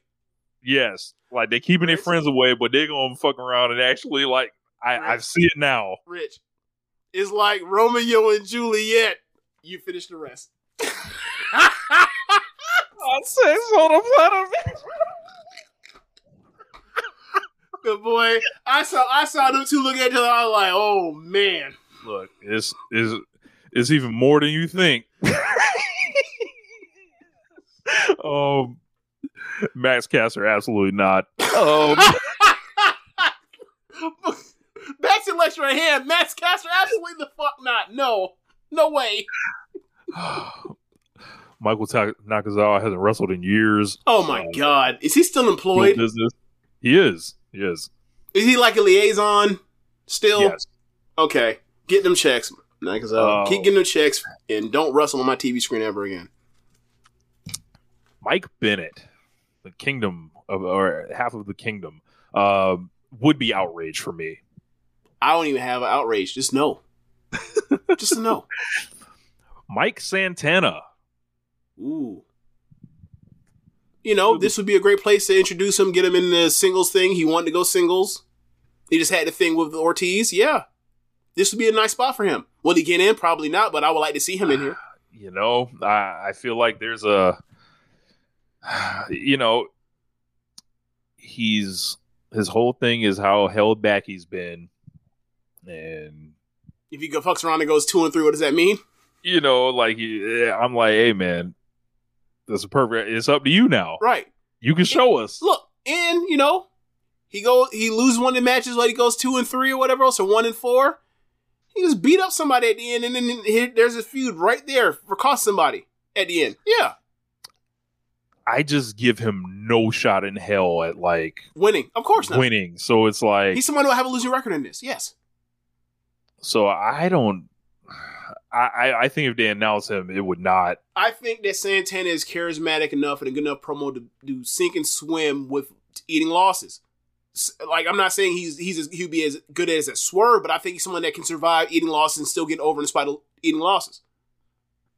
I'll put him in the could be in it pile. Miro, He he don't he want to be in it. He have to do jobs. Don't don't even no don't even business for bother. me. Uh, I know people be like, "Oh, we love Miro." I'm like, "Hey, man, that man got one idea." Well, uh, he has two. He has two. a- Squash small a- people have have meat slapping match with big people. He has two. He has two ideas. Look, I was gonna say he had one idea, and she just walked in the company, calling God herself hot it. and flexible. So, um, Whose ass did he kick a few weeks ago? Somebody came knocking on the door. Action Andretti. No, Actually, uh, it was a young wrestler. Right. I, I don't. I don't recall. Can somebody in the chat tell us who uh, It might have been Action Andretti, maybe. could have been? Um, so MJF is the champion. So if he wants to be in it, sure. But um, I mean, the way he's been wrestling lately, he'd be good as fucking it, but no champions. So Nick Comoroto, absolutely not. Nick Jackson would be fucking phenomenal in this thing. Yeah. Um, I'll put him in the could be in it. I mean, you know, you throw him in. Look, Dax, Mark Briscoe, him. Like he's in, he could be that person, like tag wrestler you throw in there, and you know has a has a losing record, but you know does the thing because obviously he's the best of of those people in that p- position. Let's see. Dax on Dax is on two lists for me. Nick Wayne. Um now Nah, I feel like it's too early. Uh Yep, but is that what it is? you know, there's nothing wrong with going young, I think. And um I don't think he's Uh, remember last year when uh when the Grand Prix had the pre Grand Prix for like the last uh, th- uh was it three slots, four slots? yeah. Yeah, like he'd be in that. He He's would be in this. Saida. Yeah, like Saeed and Lady C and and Ami Sourei and Hina and Rena, like and Hannon, like he'd be in that, not this. Or no, Hannon actually made it, but you know my point, like he'd be in one of those, not not the actual real thing. He'd be in that competing and ultimately fall short, and you hope next year he wins it or whatever else. But not not no. Orange Cassidy. Obviously, he could be in it, but he's you know he's a champion, so. mm. Um, Ortiz, I think he's, I think he's a no businesser. Yeah. If you want to reintroduce Pac, you could do it here. Yeah. No one will actually be upset about um Brewhaven. There's nothing wrong with going young. Is an insane quote out of context. Yes, it is. Yes, it is. Don't don't quote it out of context. um, Parker Boudreaux, no, He's still on the roster. he's still there. Yep. Why? Um, no answer for you. Okay. Paul White, massive man, no business. Outrage. Yeah, actually, yeah, you're right. Uh, uh, outrage.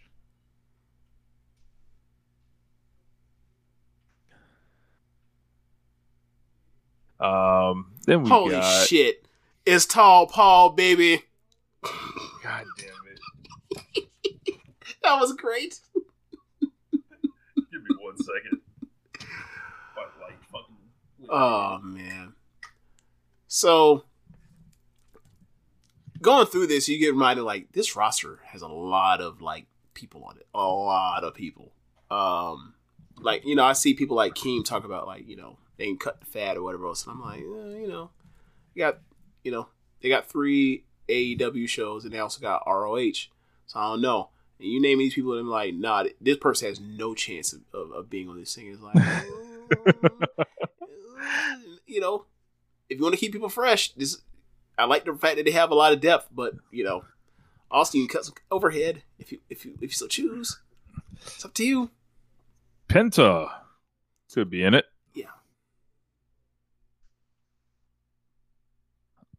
Peter Avalon, no business. We, we were just talking about people that never mind.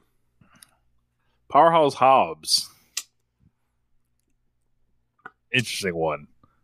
Because I don't think he would necessarily be great in it. There would not be outrage, I don't think. No, there would not be. Um, If you like, this is they're finally showcasing him. yeah. Like he can go, th- you know, you can go like three and two and then beat somebody big and that win. I'll, I'll put him in the could be in it bucket. He, can- he can get like he can get the big muscle guy push in that way. You know, Preston Vance, no business. QT would be outrage. Oh yeah. I mean, there's outrage when he's ever on my screen. So Stupid. Ray Phoenix, think he's injured right Injured. now, but uh, I'd love for him to make a miracle return. Yeah. Um, and someone please let Ibu know that he's absolutely insane for his ranking of Ray, Ray Phoenix. Um, I'm sure y'all did I let him know in his rating, audio. Uh, luchadors. What happened? Yeah, uh, he had an insane luchador ranking list. He was like saying like Raul Mendoza was like better than Vikingo or something like that. I was What? like, all right, bro. No, like what you- are we I- doing? look, man, I like Raul Mendoza. He is not Vikingo. no. No. Oh, Ricky Starks, he could be in it. Tag champion. That's true. So, uh, no, no point in really discussing him there. But um, Roderick Strong, he could be in it. And James, I watched his match on Collision this week. Mhm. I feel like I've never seen Roderick Strong Strong more over in his entire career, and it's due to the comedy shit. And he's gonna end up a babyface. Yeah, okay, this. fine. Um, look, uh, if we talking about that, this is stage for reducing people, right? He gets his ass off that out that fucking wheelchair and take off that f- stupid ass goofy ass neck brace and be Roderick Strong again. Great, I would love it. I miss Roderick Strong wrestling. Rush, this this tournament is crying out for somebody like Rush. He don't give a fuck. He's a badass. He's going to bust his ass every match. Sign me up for some Rush in this thing. Yeah, Rush getting that Tony Khan money is is is the best Rush we've we've we've seen. Uh, Sammy Guevara's injured, so uh, I'll move on. Samoa Joe, uh, he could be in it. It makes sense for him to be in it because he wants to, you know, he wants a title shot, and he lost the one he had, so there's no reason why he would get one other than win this thing. So Yeah. Satnam Singh, Jesus, um, no business. let's just like make it. Let me make it real quick. All the Jarrett, all the whole Jarrett act. No, like if you want to say you want to say Sonjay Dutt next, the answer is fuck no too. Outrage, Brew- outrage. Brewhaven saying he's so bummed we never got Rush versus Punk. Why? Oh, you like- wanted to see Rush chop shit out of him. Punk would freak out after a single roost chop. Sir, Sir Sam says, "Yes, that's true." See, I I already knew where they was going with that. He's gonna hit him. He wants to see the uh, Punk take one of the big overhands. I already knew where that was coming. Well, I mean, you know, Jack Perry was man enough to stand up to it, so you know, he's like, Not for long. you know, I didn't hear him crying. You know, He too young in the business to realize he got her getting taken advantage of. can't quite recognize. you a victim. Oh You man, victim. that combined with the going young and a problem. Jesus, what are we Oh, on wow. tonight? Yeah, out of context. Yeah, man. Look. Do we have to say, yo, that's crazy every five Yeah. minutes on this show now? That's crazy. Has, has, yeah. has, has, has Mason Cameron ruined podcasting? look they they have found a way to get the original gag back in you know they decide to not use pause they're just like hey yo that's crazy so you know they're you know protecting themselves from any accusations uh scorpio sky would be outraged So they did the vignette thing for him on at the, on the beginning opening collisions. Like, is he is he a regular on collision or no? brother um i do Damn, not believe Scorp he is is a nothing. Jesus, bro. yeah like it- it's like Man, eh, that- the time has passed Are you saying this stuff just for us to read it for us to say out loud? Because this is brutal. The chat is so burying Scorpio Sky right now. Jesus. Um Serpentico, no business. Shawn Dean, no business, unfortunately. Um, The captain? The captain. All Man, whoop. MJF. I just pulled a Stugatz. Like I just gonna say Yeah. the nickname or whatever. Captain. Yeah, useless, useless waste of, space and time. Shawn Spears would be outraged. He's still employed. Yes. Okay. Sting, sign him up. We gonna get good use out of you before you lay it down, Sting. You done been in a round robin tournament before. You don't work the G one one one once or twice. Work rate Sting. Let's go. Danielson versus Sting. Omega versus Sting. Let's see it. I want to get Kenny Omega in the ring with Sting before he lays it down. This is how we do it. I would love to see Sting in this thing. Run it. Can Sting take the one wing angel? No, no, that's not that's not can he take the one wing angel. Can Sting take can, take the Snapdragon suplexes? Oh my god. No, no. Here's the thing. They shouldn't do it. But wow. when, when look when they get into when they get into the third act of that match and he hits uh, his first Snapdragon and Sting gets up no sells and beats his chest, I will fucking lose it. I will fucking lose it. I will jump on my chair like, let's fucking go. Brewhaven Danielson versus Sting, but somehow Danielson is the one that gets hurt. God, God damn, damn, it. it. Oh, so Sting, unfortunately, no business on being in this. Um, Stu Grayson would be outraged for sure. He just got back. No, don't yeah. do that to him. Stu Grayson. Swerve absolutely should be in this thing. Yeah, yeah. Hell, could win this thing. Wouldn't bother me. Tony Nese, man, you know I'm I'm a long time Tony Nese guy here, but I feel like Tony Nese is on the outrage meter. Um, I think I think Tony Nese is an awesome worker and not pushed. as You know, he's not pushed as anything really meaningful or anything. So, uh, fortunately, he's a no business kind of guy here. Yeah. He's still Trent, doing, he's still doing the thing with Mark Sterling think they're still associated. Yeah. Okay. Um, Trent Beretta. Um, for me, he would be yes. Only he's only allowed to work his matches on Rampage though. If he has to work anywhere else, like you know, throw him in the would be outraged um, thing here. Friday Night Trent is real. Uh, my man Black Saber Jr. I always see him tweeting about it. Said Trent goes to 99 overall on Friday nights, no matter where it is uh, whether it's uh, in uh, New Japan uh, Strong, Rampage, whatever it is. Friday nights, he don't he don't know, he don't care about the event. It's just Friday, like Rebecca Black, and he shows up. It goes off. Look, man. Friday, like Trent's Chris Tucker. Look, man, Trent's a, a go hard, so I I would love for him to be in this thing. He go let him go at one five. Damn.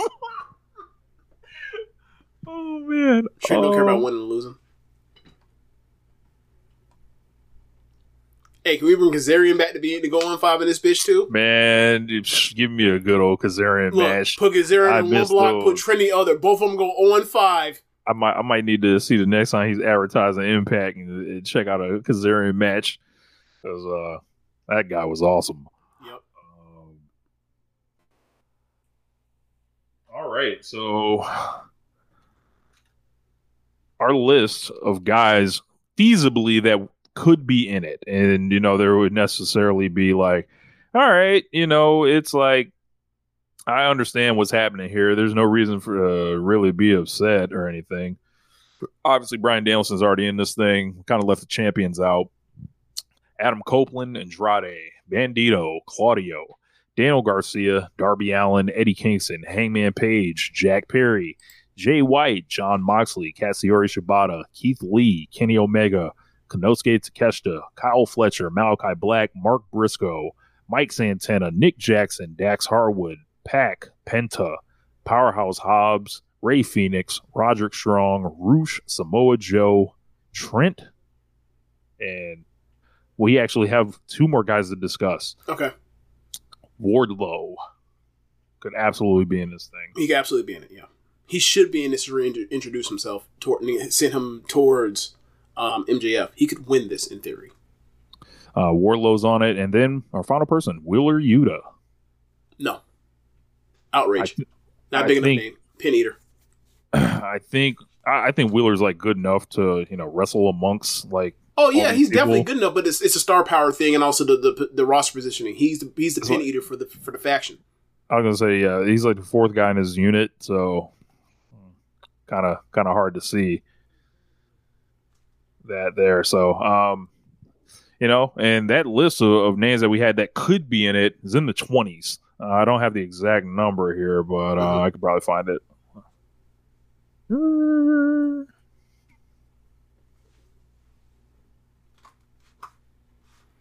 Lord McDonald yeah. says you are getting a block with Brother Zay, Jeff Hardy, and Jeff Jordan. You will like it. I won't like it. I won't watch it. Yeah, I, I'll turn this shit off just like I did the other week on MJF. look, they, look, AEW right now is currently putting out five hours weekly uh, live or, or weekly episodic television. I am watching two of them.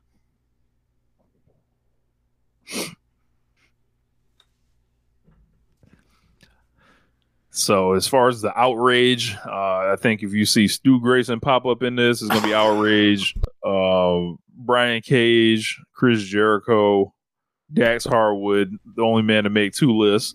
Uh, Ethan Page, Jay Lethal, Jeff Jarrett, John Silver, Kip Sabian, Matt Hardy, Paul White, QT Marshall, Scorpio Sky, Shawn Spears.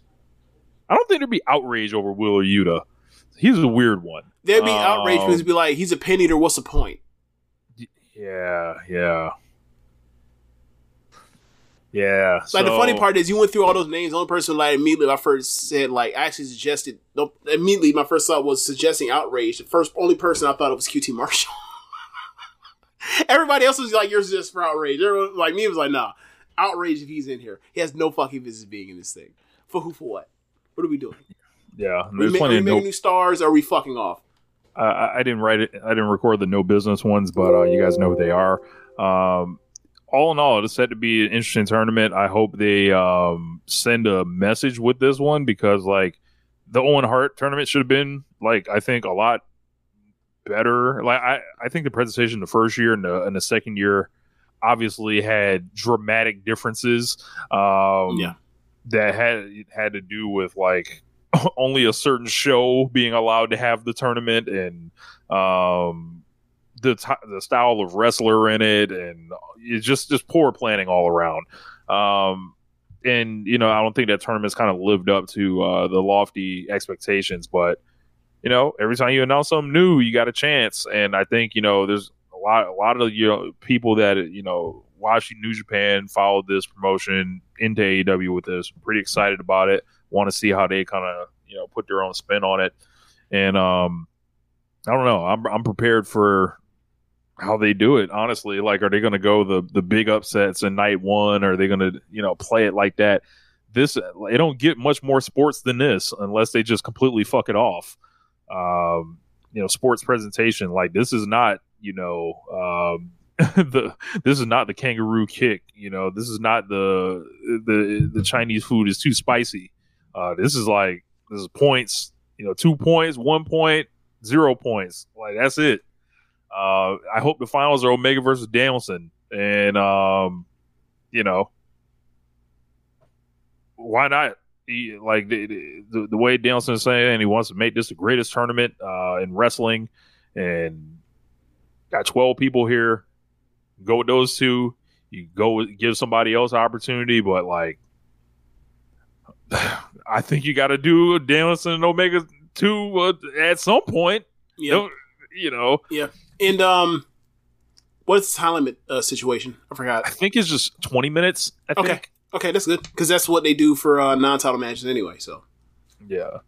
So um yeah, man. Um you know, time time keeps on slipping. or uh, early, for for early beginning, early like uh, non-title match for twenty minutes. Because that Cody in Darby first match with twenty, right? yes. Yeah. Okay.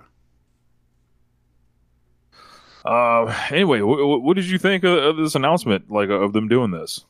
I think it's cool. I, I'm also interested to see how it works because that's one of the things that always interested me is like how would this work on American television? And the, I think the only thing I've ever saw really examples when they did that cruiserweight classic deal, or not cruiserweight classic, but like the cruiserweight like round robin thing that had like Swerve and um, El Fantasmo and um, Drake Maverick and Kushida in it, and it was only was only three people per block, so it was only six participants anyway Mhm. and it was it was in the middle of the you know the pandemic, and they were in LA Fitness, so um, I was like one of the only five people that was watching and covering NXT at the time. So, uh, but I remember that's when I first like you know NXT like noticed something with Swerve was like you know he's really fucking good. Garza was in it too, I believe. Uh, Yeah, NXT did no, no, that was G1 breakout this. That was year. breakout tournament 2019. Never mind, never mind. Um, but yeah, it just uh, was like these people are fucking good. Uh, but like it's kind of a, you know, kind of a thing where like they're just being exper- experimental and they don't really know what to do with it. And ultimately, you know, the thing they did was like, all right, uh, Drake Maverick is winning, but he, we'll, still, we'll give him his job back. You know, and that actually was a fun story. That shit was disgusting, bro. All that shit was disgusting. That shit bro. popped a rating, Rich. Remember? Yes. Remember, I remember you was like, this shit, this shit ain't gonna work. I was like, Rich, this, this shit is like he's really he's doing well with this, and this shit popped the rating at the end. And Bro, what did I they was- do? I was Put him in there with Big Damo. bro. I was like, Dane. bro. I was like, this is damn near like a most disgusting promotional. Like, like had it not been for They like that several other bring him back. things, Yeah, bro, and like his entire storyline was like just just exploited. Like, like his real life firing was exploited. Like, Yeah. I get fucked. Like I don't. they laid that man off. They laid that man off during the pandemic, and then And brought him back and then made and get his job themselves- back. And then was- and then he did a good job, but then they and then they look what they did. They babyface themselves. Oh, we'll give you your job back, man. Yep. Fuck y'all, man. Like I don't. Yep. Why this shit lost? like, oh Brewhaven said NXT did a G one this year. yeah, they Oh. did. I didn't know that. Um, so Dynamite last week um, started with a AEW World Title match. Uh, but before we get to that, um, we had story. We we had the MJF Variety Hour uh, to begin the show. Um, MJF, you know, asked asked him about Jay White uh, pinning him last week. Said it's not going to happen again. Of course, Adam Cole pops up on the screen, looking seven thousand years old, um, basically imploring you know him to take Joe up on his offer if he wants to beat the guns. Uh, MJF was like, hell no, he has a plan, but first he's got to handle Garcia. Then Garcia walks in. Uh, MJF is talking about his, you know, talent over tenure stuff, questions whether he's getting the professional wrestler or the sports entertainer. No word on if he was looking into a mirror or not. Um, then, you know, Garcia said he's getting a professional wrestler. Then he walked off. Roddy rolls in and screams, uh, doing, you know, the bullshit and uh, MJF was like, "Nah," and cut cut off the video. Strong, you know, was like, "It's time to remind everyone who the hell he is." Um, and then the show starts, and I'm like, "Man, I'm getting messages from Jeremy.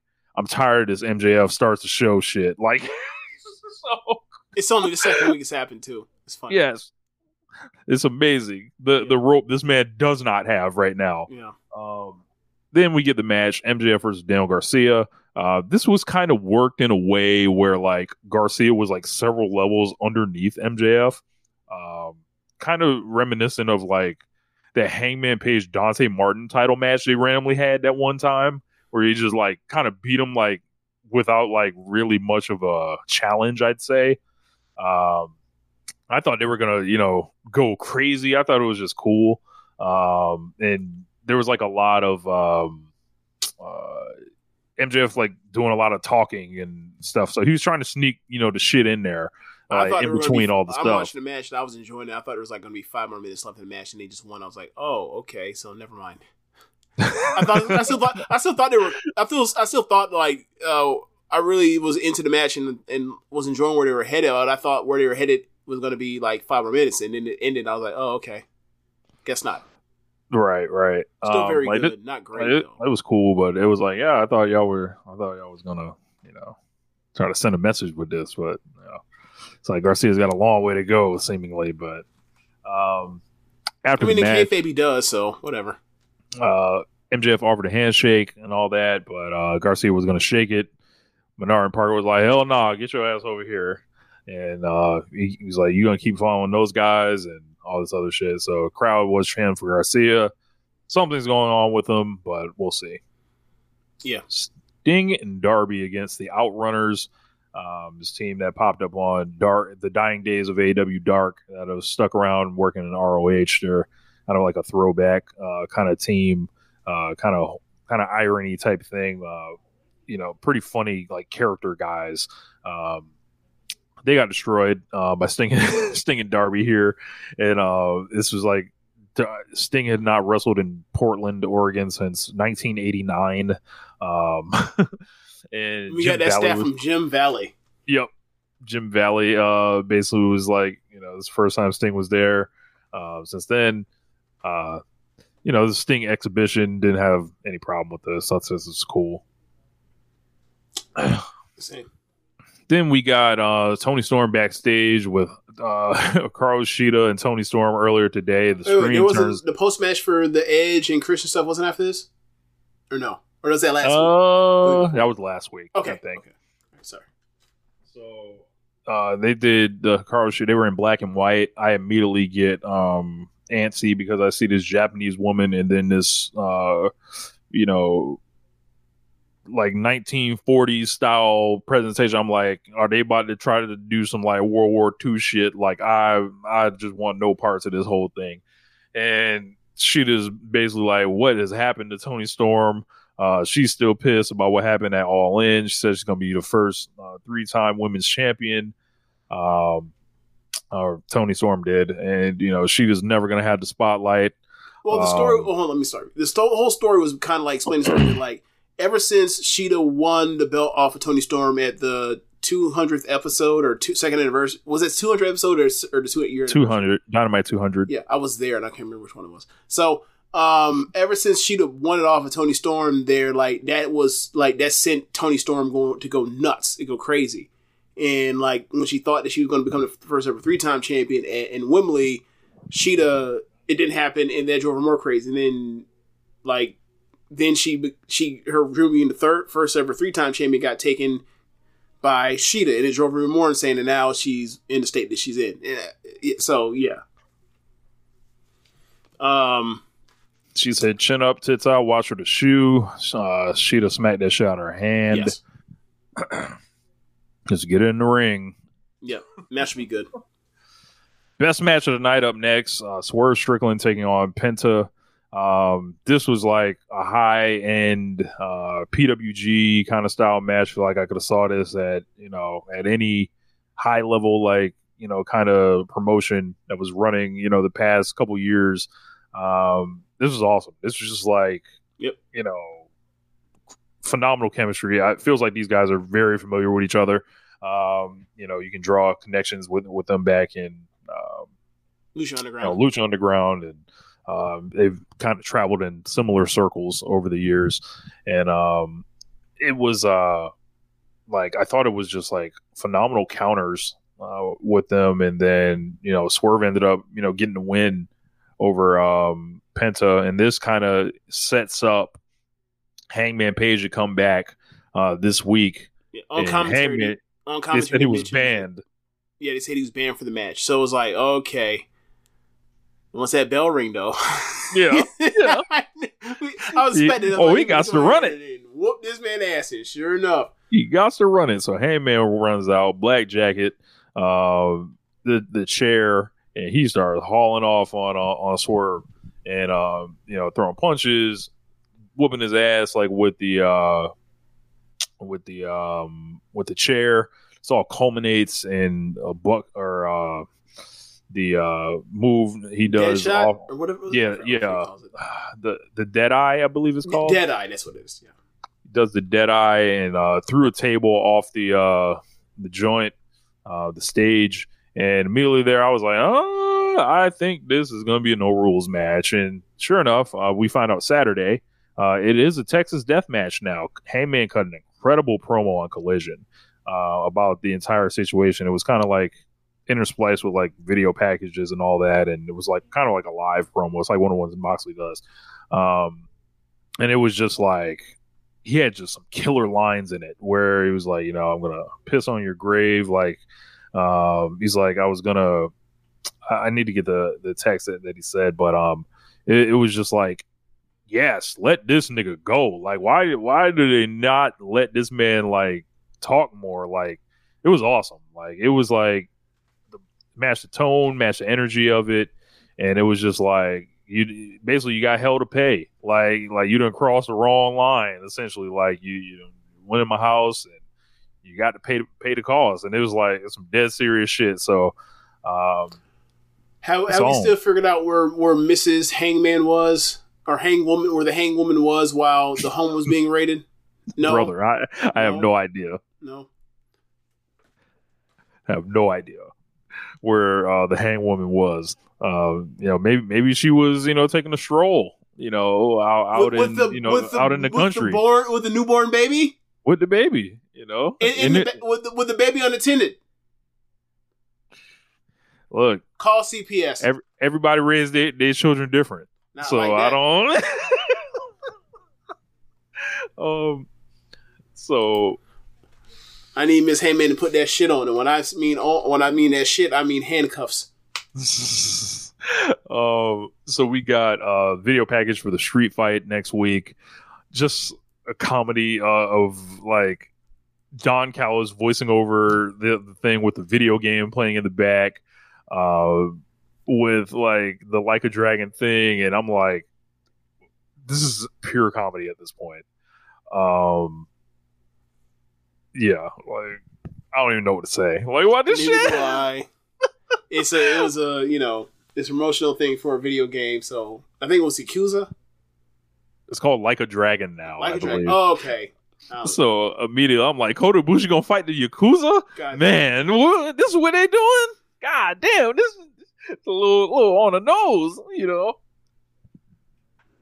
Lord McDonald Swerve was doing a wellness check. He was making sure that child was taken care of. Um, good guy swerve. Right. um, so backstage, Renee was with Chris Jericho and Kenny Omega, the Golden Jets.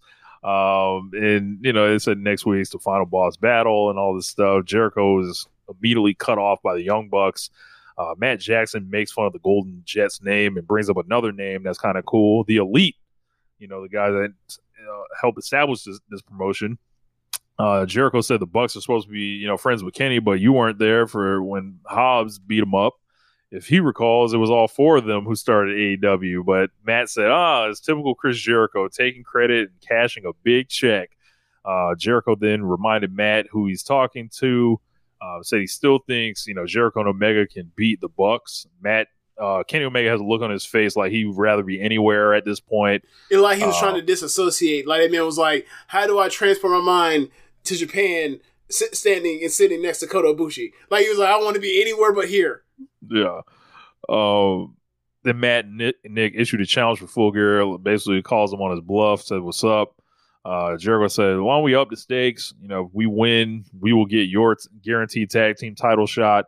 Uh, and then uh, Matt said, "Once the Bucks win, the Golden Jets thing aren't going to team anymore. Uh, they need to di- they need to break up. Essentially, Kenny jumps on the mic says, "Hey, man." I- I don't want to fight y'all, but we've done it before, like, and I whooped y'all ass like several times, like with with Ibushi and Hangman. Um, you know, he said this is what has to be done to make uh, the Bucks grow up and stop being spoiled, whiny, bitchy children. He'll see them at full gear. Um, this Kenny thing kind of escalated right. He said uh, Jericho said he'll be glad to take the Bucks to the woodshed and beat their spoiled asses, and he basically said, "I have my own locker room." And then he did that thing where he like looks at the camera, but like he just walks off, and his eyes do like a funny, like he know he said some dumb shit. But uh, you were saying, James? Kenny Omega's absolutely right. They're being they're being ridiculous. And also, might I add, like, I don't see them bitching to Hangman about them not being there, like, while they was getting their ass beat either. Because it wasn't just Hang, it wasn't just Kenny Omega didn't show up either. Um, so yeah, like, and also it's like that's think about it. It's like what's think about the stakes that are on the line. A is a title, a, a shot at the tag titles. The other is you can't be friends with with, with this guy no more. And it's like, like damn, Kenny, I ain't know the niggas is your daddy. that's a that's a damn. I ain't know them niggas is your daddy ass stipulation, man. That's Man, that is. Like that shit I've- is so childish. I feel like, Don't be fr- We don't want you to be friends with anybody that we don't approve of. bro, What? I'm gonna say something right now, and They came up with this because of they Hear me out. because the shit got moved. uh, no, that's not where I'm going with. it. That's what it feels like. Are the Young Bucks about to turn on Kenny Omega? Could be. Like, is Chris Jericho and the Young Bucks going to form a unit out of this thing? Chris Jericho and the Young Bucks. I'm just putting it out there. Like, There's so much shit to go with Callis right now to be doing that. wouldn't be the first time some some uh, just shit got inserted out of nowhere. Bucks feel like they're headed towards being heels, kind of. Um, Jericho is like, you know, he's in that that gray area where he could do kind of anything right now. I kind of feel like he Jericho, needs something I new. I feel like Jericho because he got wronged by Guevara is like you're in a thing with like him and Kenny are both fighting Callis. I feel like Yeah. that's still the, the, the main story. Like if Jericho is pulled from that, then like who else is Kenny Omega gonna fight with? Yeah, unless it's Callis got Kota a lot of niggas Ibushi, but there. yeah, unless it's Kota Ibushi, but um, I don't know. him- it- so two people versus all of them. two versus all, right? but um, yeah, I don't know where this is headed. That's just one thing I had thought of, and um, I, I just think it's hilarious how this instantly became the biggest tag team match on the card. Um, according to reporting, everything was set to be FTR versus the Bucks for the belts. Bucks hometown. We're gonna do it there. Then all of a sudden, that was not the case, as we saw. Um, FTR drops the championships in a kind of a squash fashion to Ricky Starks and Big Bill, and it was announced on Collision that there's a four-way match between LFI, House of Black, who have not wrestled a tag team match in God knows how long, FTR, and Big Bill and Ricky Starks. So For help me gear? figure this out for full gear. So help me figure this out, James. FTR decide like I'm I'm I'm not gonna say they decided to do this. What I am gonna say is if I told you, James, how it played out in on option A, if you're FTR, you're gonna hold the belts from March or whenever the fuck they had them Mm-hmm. all the way to full gear. You're going to fight Bullet Club Gold. You're going to fight MJF and Adam Cole. You're going to fight and beat the Young Bucks. You're going to beat Aussie Open. Mm-hmm. You're going to basically have, you're going to get to team up with CM Punk. Mm-hmm. You're going to do all these things all throughout the year. And then at the end of the year, you're to like get to wrestle the Bucks again in their hometown. Basically, you had a chance for one like match that on a legendary stage, Wembley Stadium. You got the Bucks in their hometown, and we know what that's like.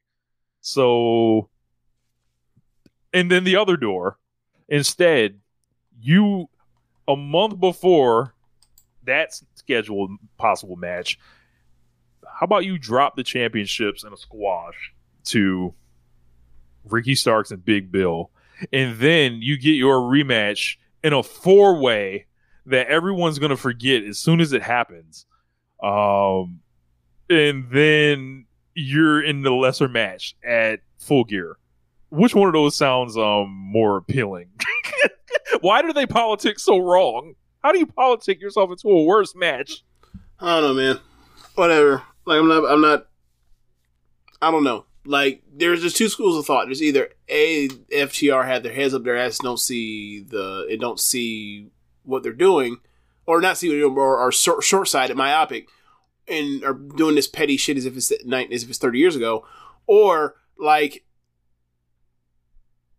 there was nothing there. Like Tony Khan had nothing for Jericho and Omega, and called audible. Like those are the only two things that make any sense for how this t- turned out this way. The only two things, the only two reasonable paths. And I don't really believe that that part about or the what I just the other thing I laid out. I'm just saying it's a possibility that could be it.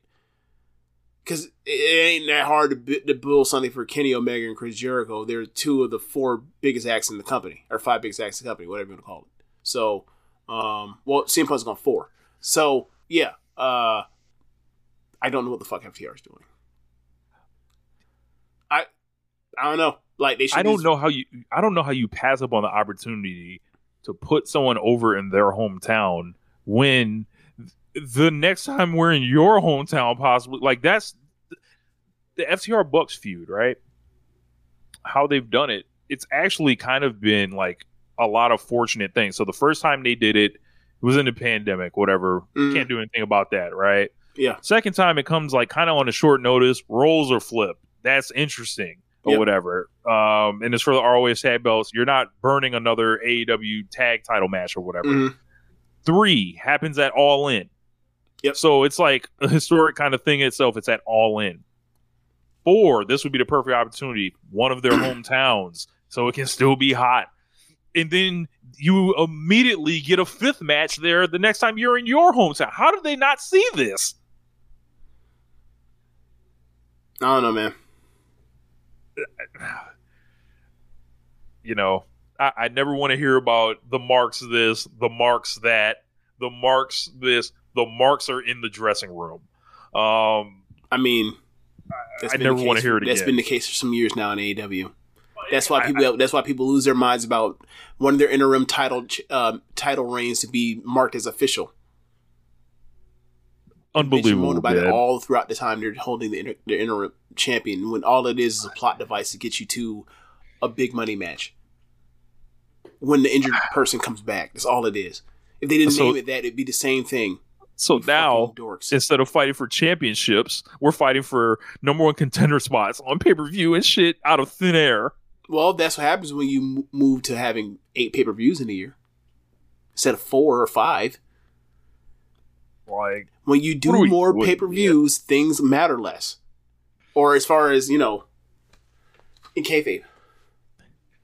yeah, like this was a choice. How do you drop? How do you want to drop your championships in like weak looking fashion, like out of nowhere with no Oh. build up at all? So you so that you can win them back in the forum, and then after uh, you win, you have that the Bucks come out and say, "Hey, our title shot that we had, we have it now."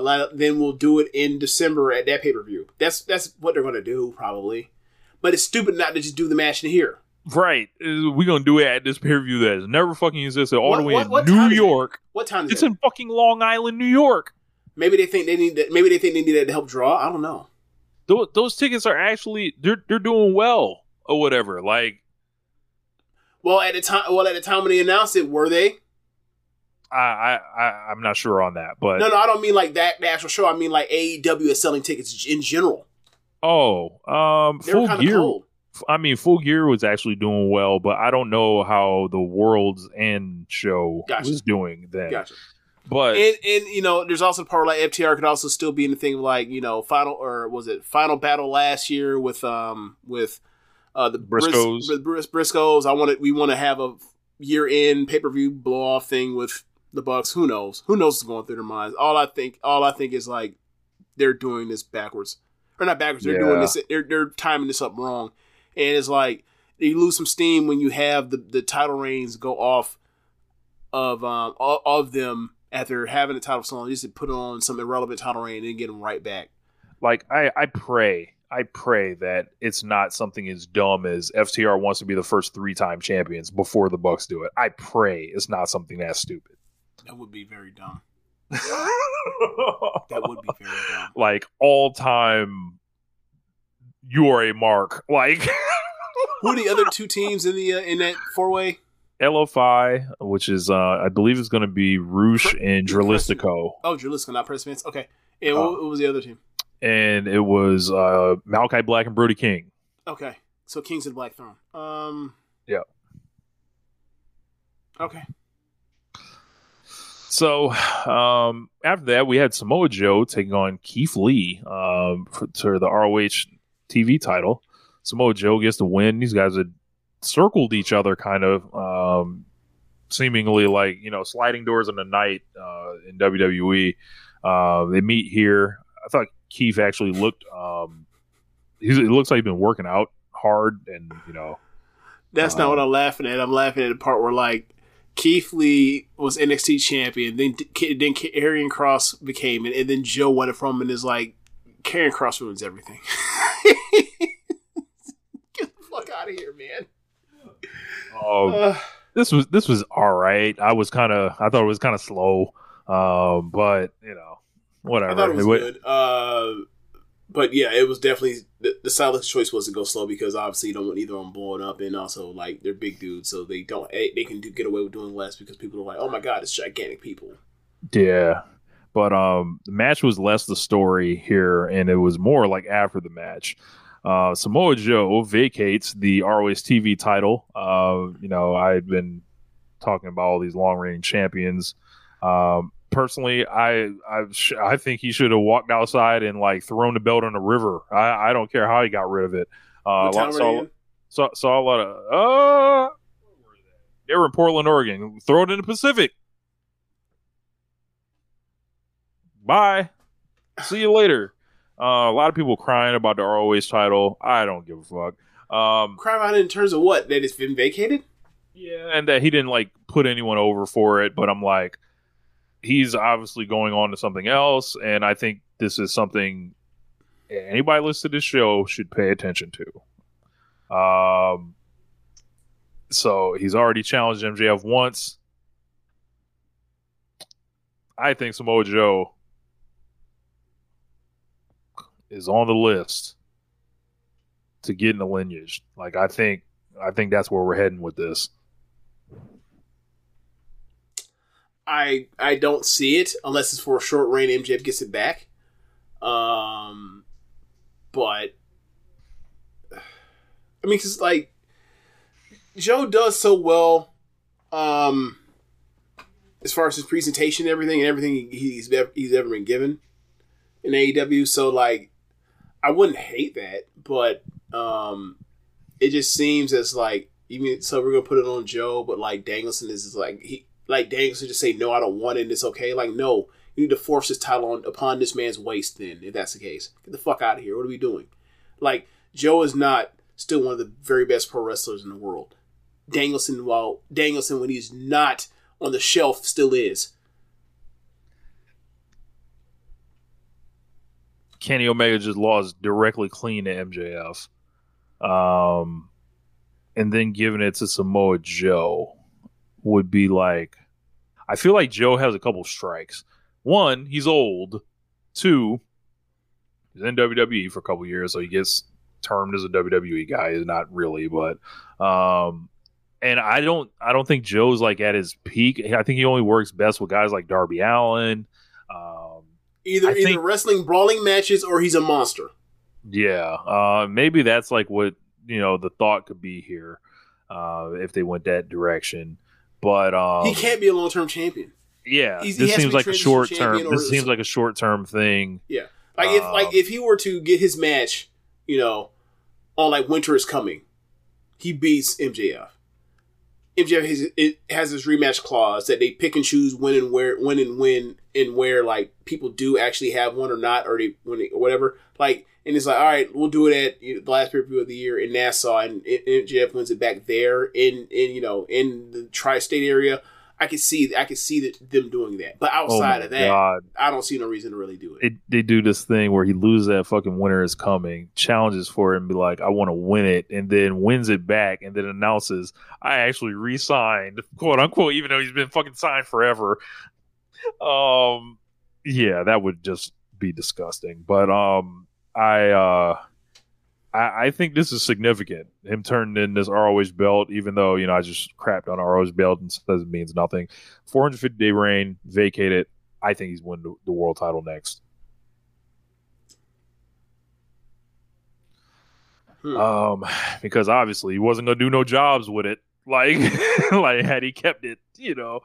So, uh, just food for thought. Looking at the tea leaves. Uh, so Joe says he didn't come to. Uh, basically, his promo was he didn't come to Oregon just to be the ROH TV champion.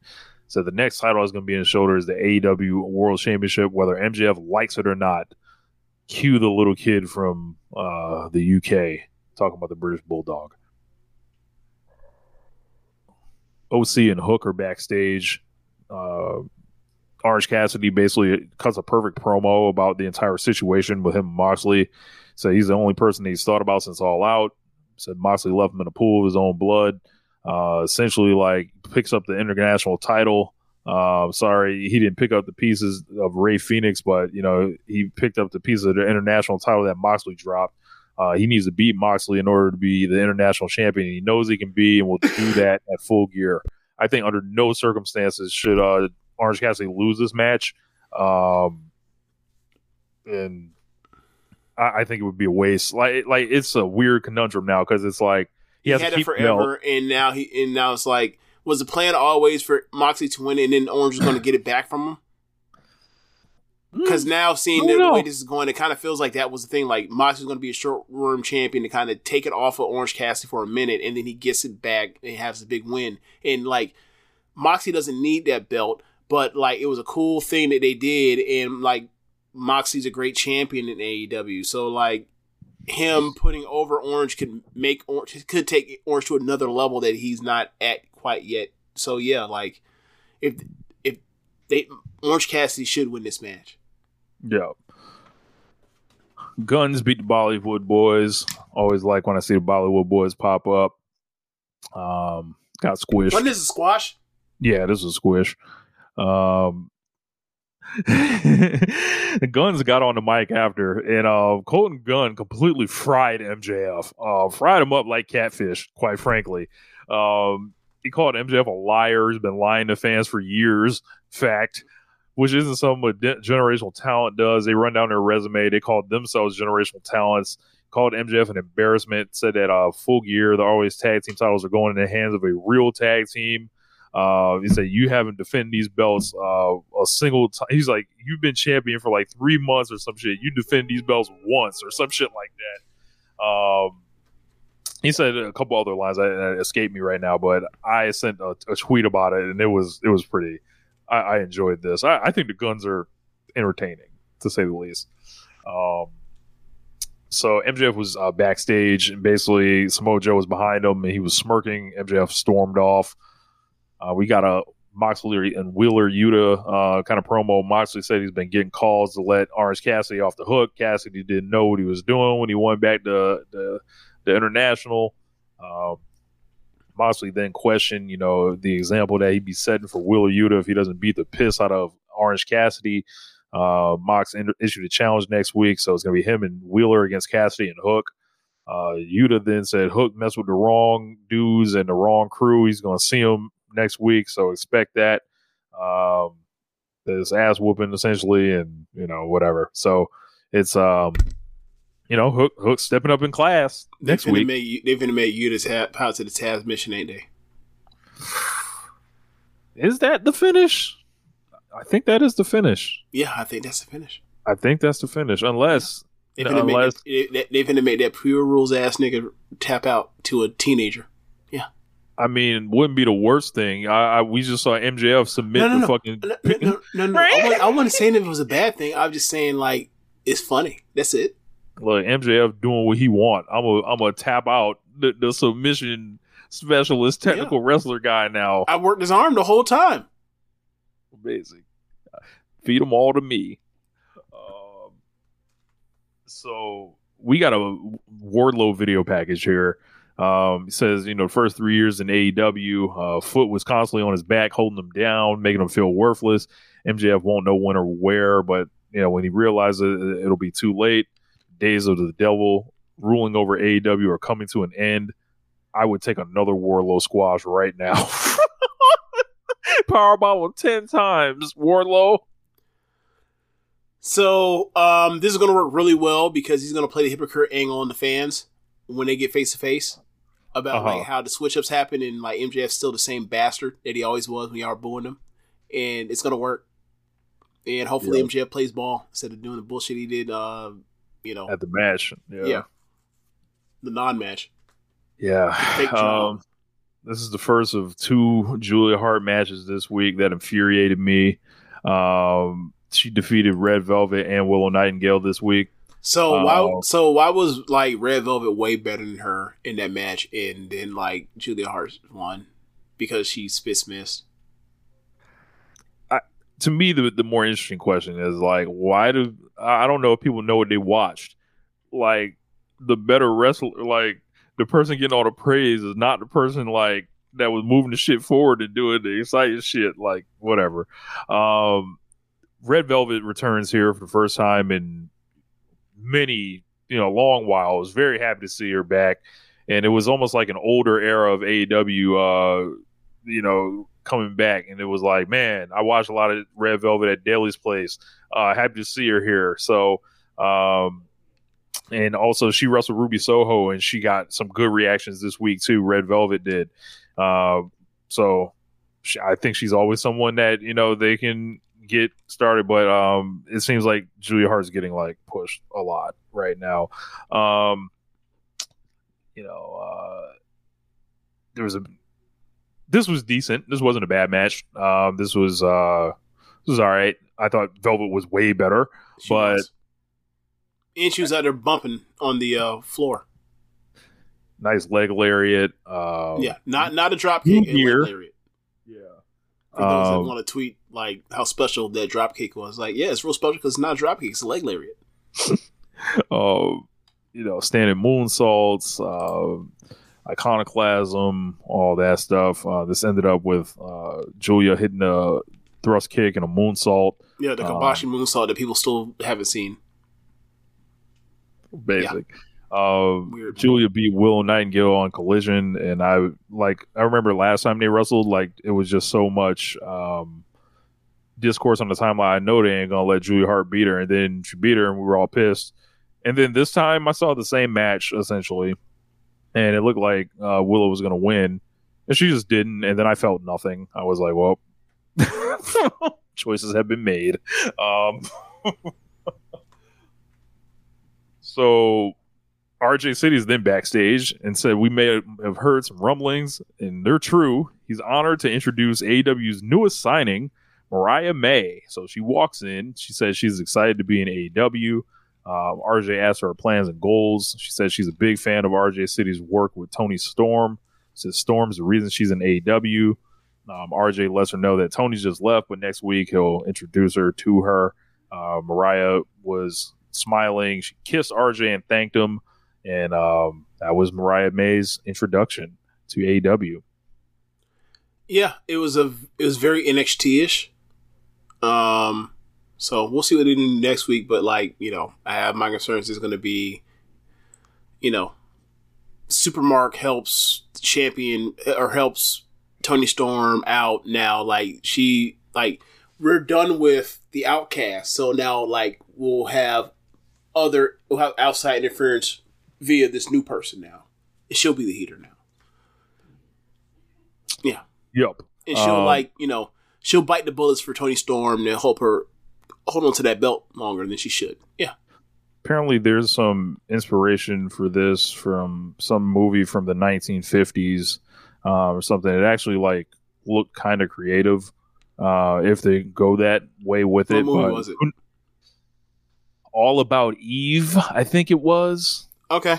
Um, but we'll see if if they have you know they get the time to to play that out and all that. But Mariah May coming from Stardom, um, people may you know listen to Stardom segment may have heard us uh, talk about her uh, throughout this year. Mhm. Uh, she ended up uh, in AEW. A lot of people were dunking on Rossy. Just he was just tweeting tweeting through gritted teeth. It, it smelled like.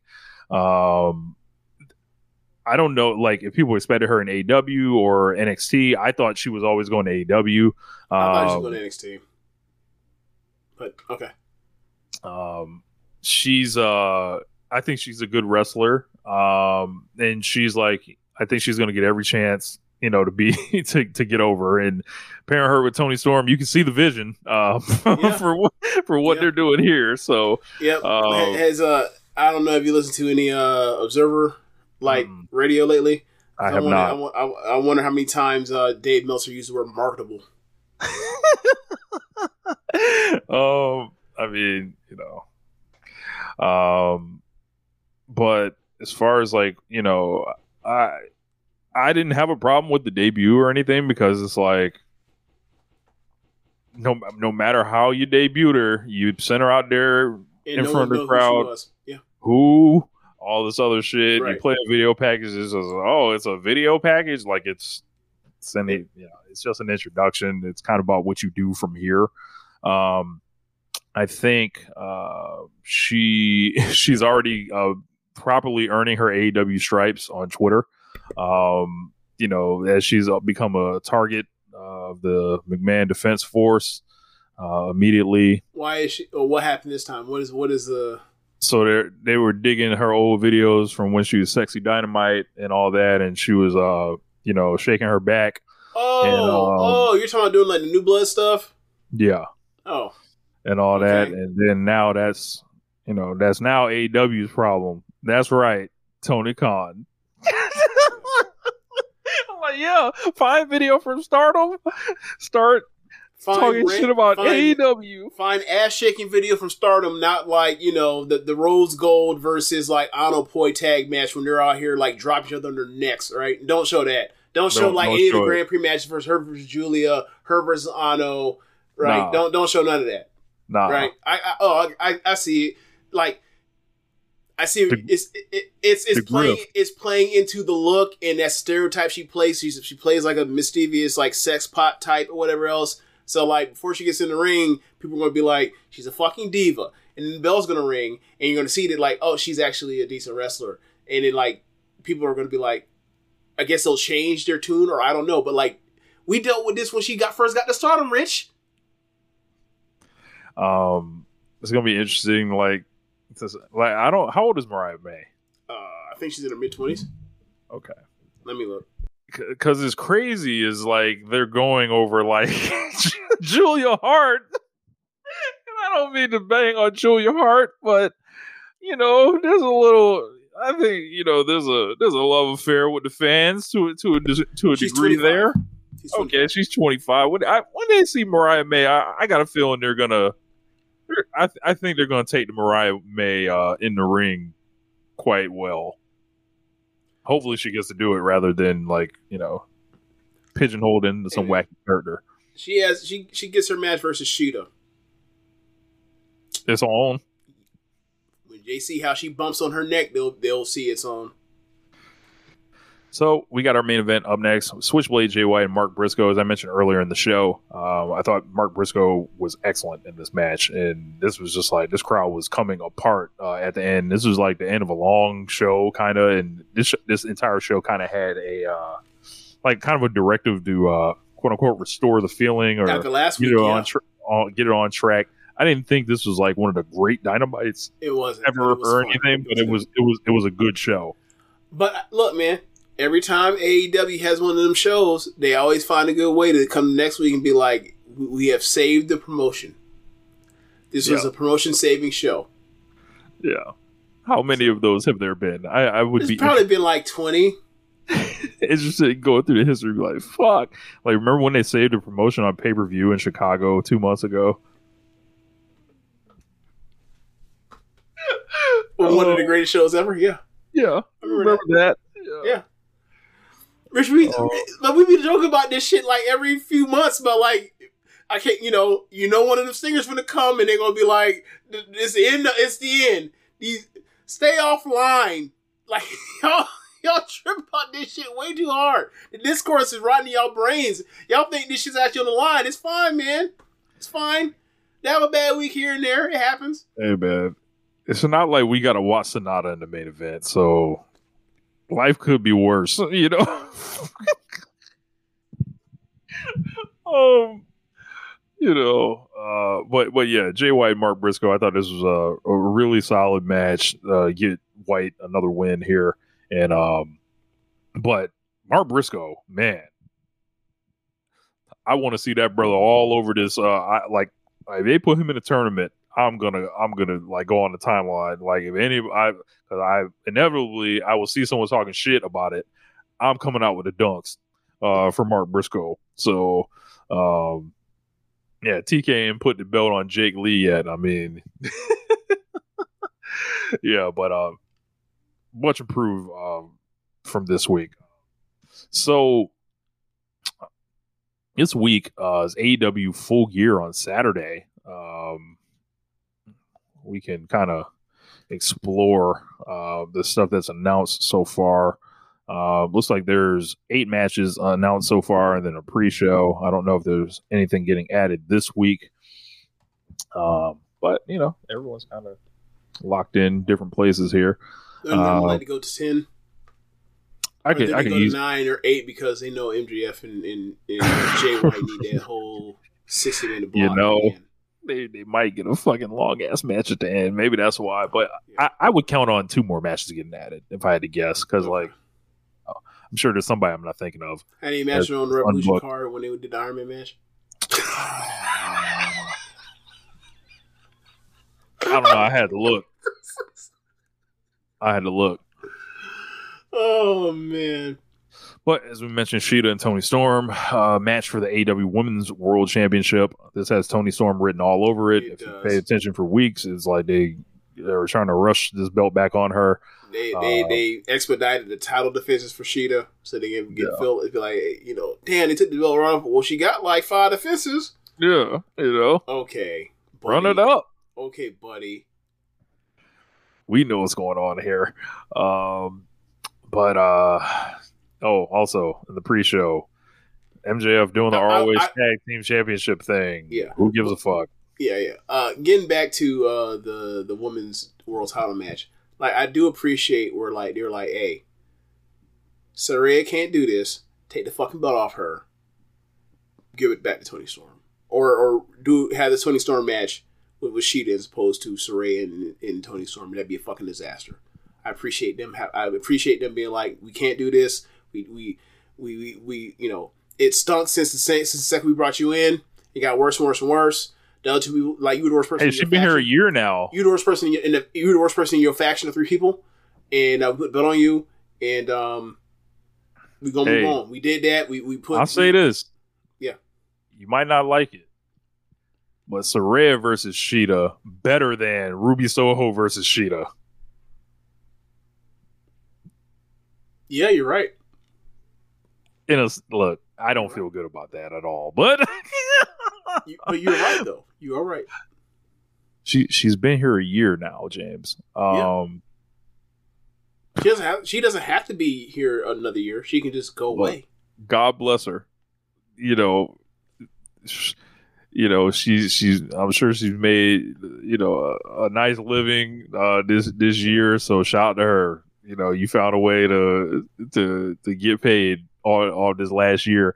I don't know if she's wrapping it up. I'm not saying nothing like that. Um, but there, it seems like there's been a clear reduction in role here. So um, we'll see. I mean, before she was the champion, she was a manager. What is it? What is it with? What is it with major American uh, pro wrestling where like these women's uh, acts are basically managers, and that is how they get to being the champion. What, what is it? What is it with this I year mean- of pro wrestling in America? I mean, that's works in a Sable. So I mean,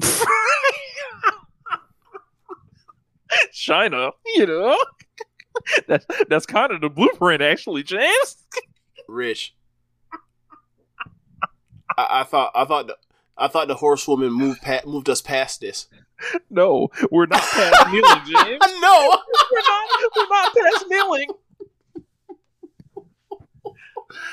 oh shit. Sting, Darby Allin, and Adam Copeland versus Christian Cage, Luchasaurus, Nick Wayne. This has Babyface Army getting the win all over it because Sting never loses. Yeah. Um, Nick Wayne, get ready to lay it down for somebody. Coffin drop. Yeah. Singles match for International Championship. Orange Cassidy versus Jon Moxley, as we mentioned earlier. Uh, it seems like this is an Orange Cassidy um, win that needs to happen here. And they had a great match the last time they went at it. Is it possible for them to drop confetti for a champion retaining?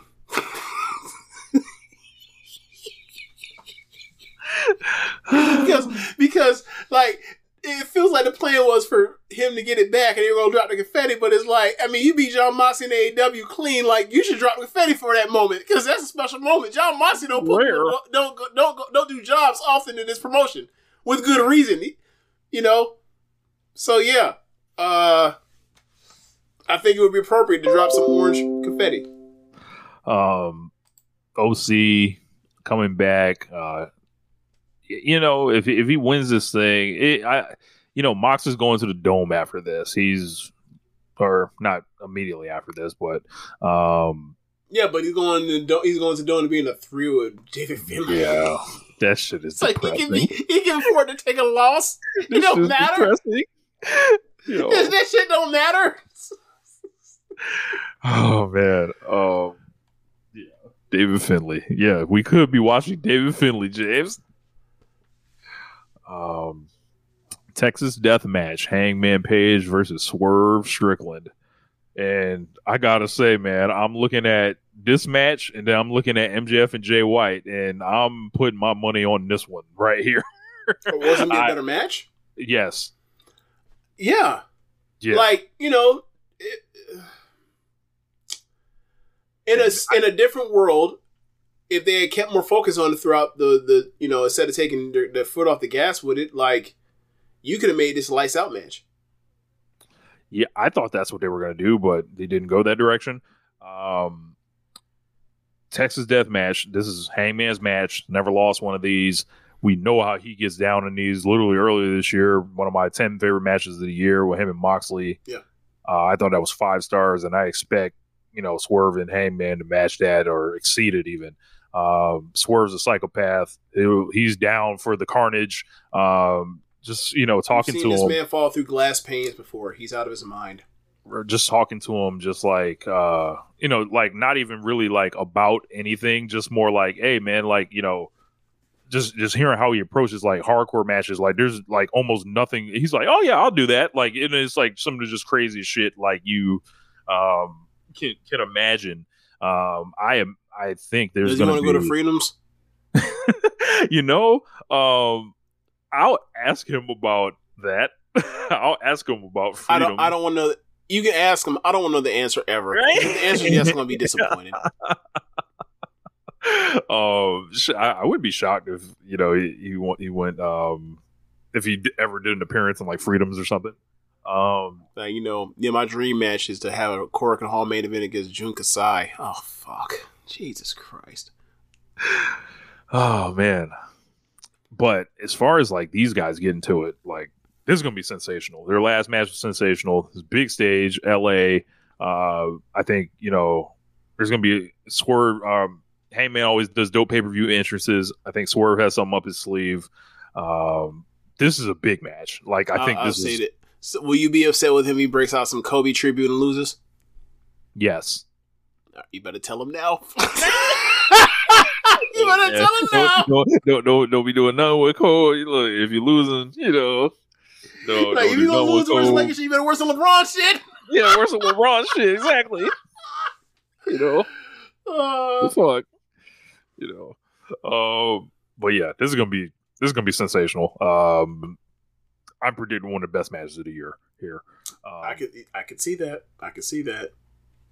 Golden Jets, Kenny Omega and Chris Jericho versus Young Bucks. Kenny Omega versus the Young Bucks has never failed me ever in life. Um, you know, and Chris Jericho will just like, you know, he'll do his thing, and he's smart enough to like figure it out uh, amongst all these guys.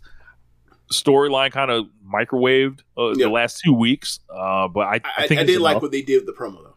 Yeah. Um, I think it's enough. I think some fuckery could be afoot, as I mentioned earlier. Yeah. But um, that's just a wild idea from from me. Don't take Mhm. that seriously. Um, but I think this is the time the the Young Bucks win one of these. You would, you would think. Um, But I don't know. The Young Bucks ain't exactly been look look. They've faced that terroristic booking um this year too. So like, man, either like th- is this just Chris Jericho hitting uh, the juice effect on Matt Jackson and then and take it to the house? You know, because we can't let Kenny win. it's, it, You know, it's you funny. can't let the Bucks win.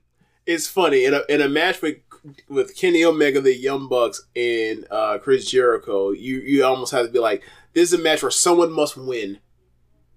Given the year that they've all had, someone must win one of these. That's a great point. Nobody's talking about that either. Um, all the putting over these guys have done. Jesus Yeah. Christ. Yeah. So, um, you know, maybe I fully expect like Callis to come out there and fuck uh, Golden Jets. Who knows? Um, yeah. Who knows? But uh, yeah, like I'm of two minds with how this match going to turn out. My expectations, like, it could be. I think it'll. I don't think I'll go as far as saying this could be another Golden Lovers versus Young Bucks or uh, or Hangman and and Omega versus Young Bucks match. I think that's too far out the bar. I think those are those are two of the three best regular rules tag matches I've ever seen. And um, but I also think it'll be much better than like uh, than the Young Bucks versus Jericho and MJF match from 2021 Oh, yeah, that I fucking loathed and like was just too contrived and like suspension of disbelief or your suspension of disbelief kept getting played with when they're doing like oh these guys have the field division getting caught with stuff when like their field division must be like that must be like 60 degrees. They they got the the Michael Vick quarterback cone. uh yeah the old or was it was that 05 man no 06 man I think. 05 or 06 man when you had the quarterback passing cone and like you playing with somebody you playing with like Joey Harrington. Like that's the kind of field vision they got. It's like get the fuck out of here. Like they got the field of vision of one of the cameras in Metal Gear Solid.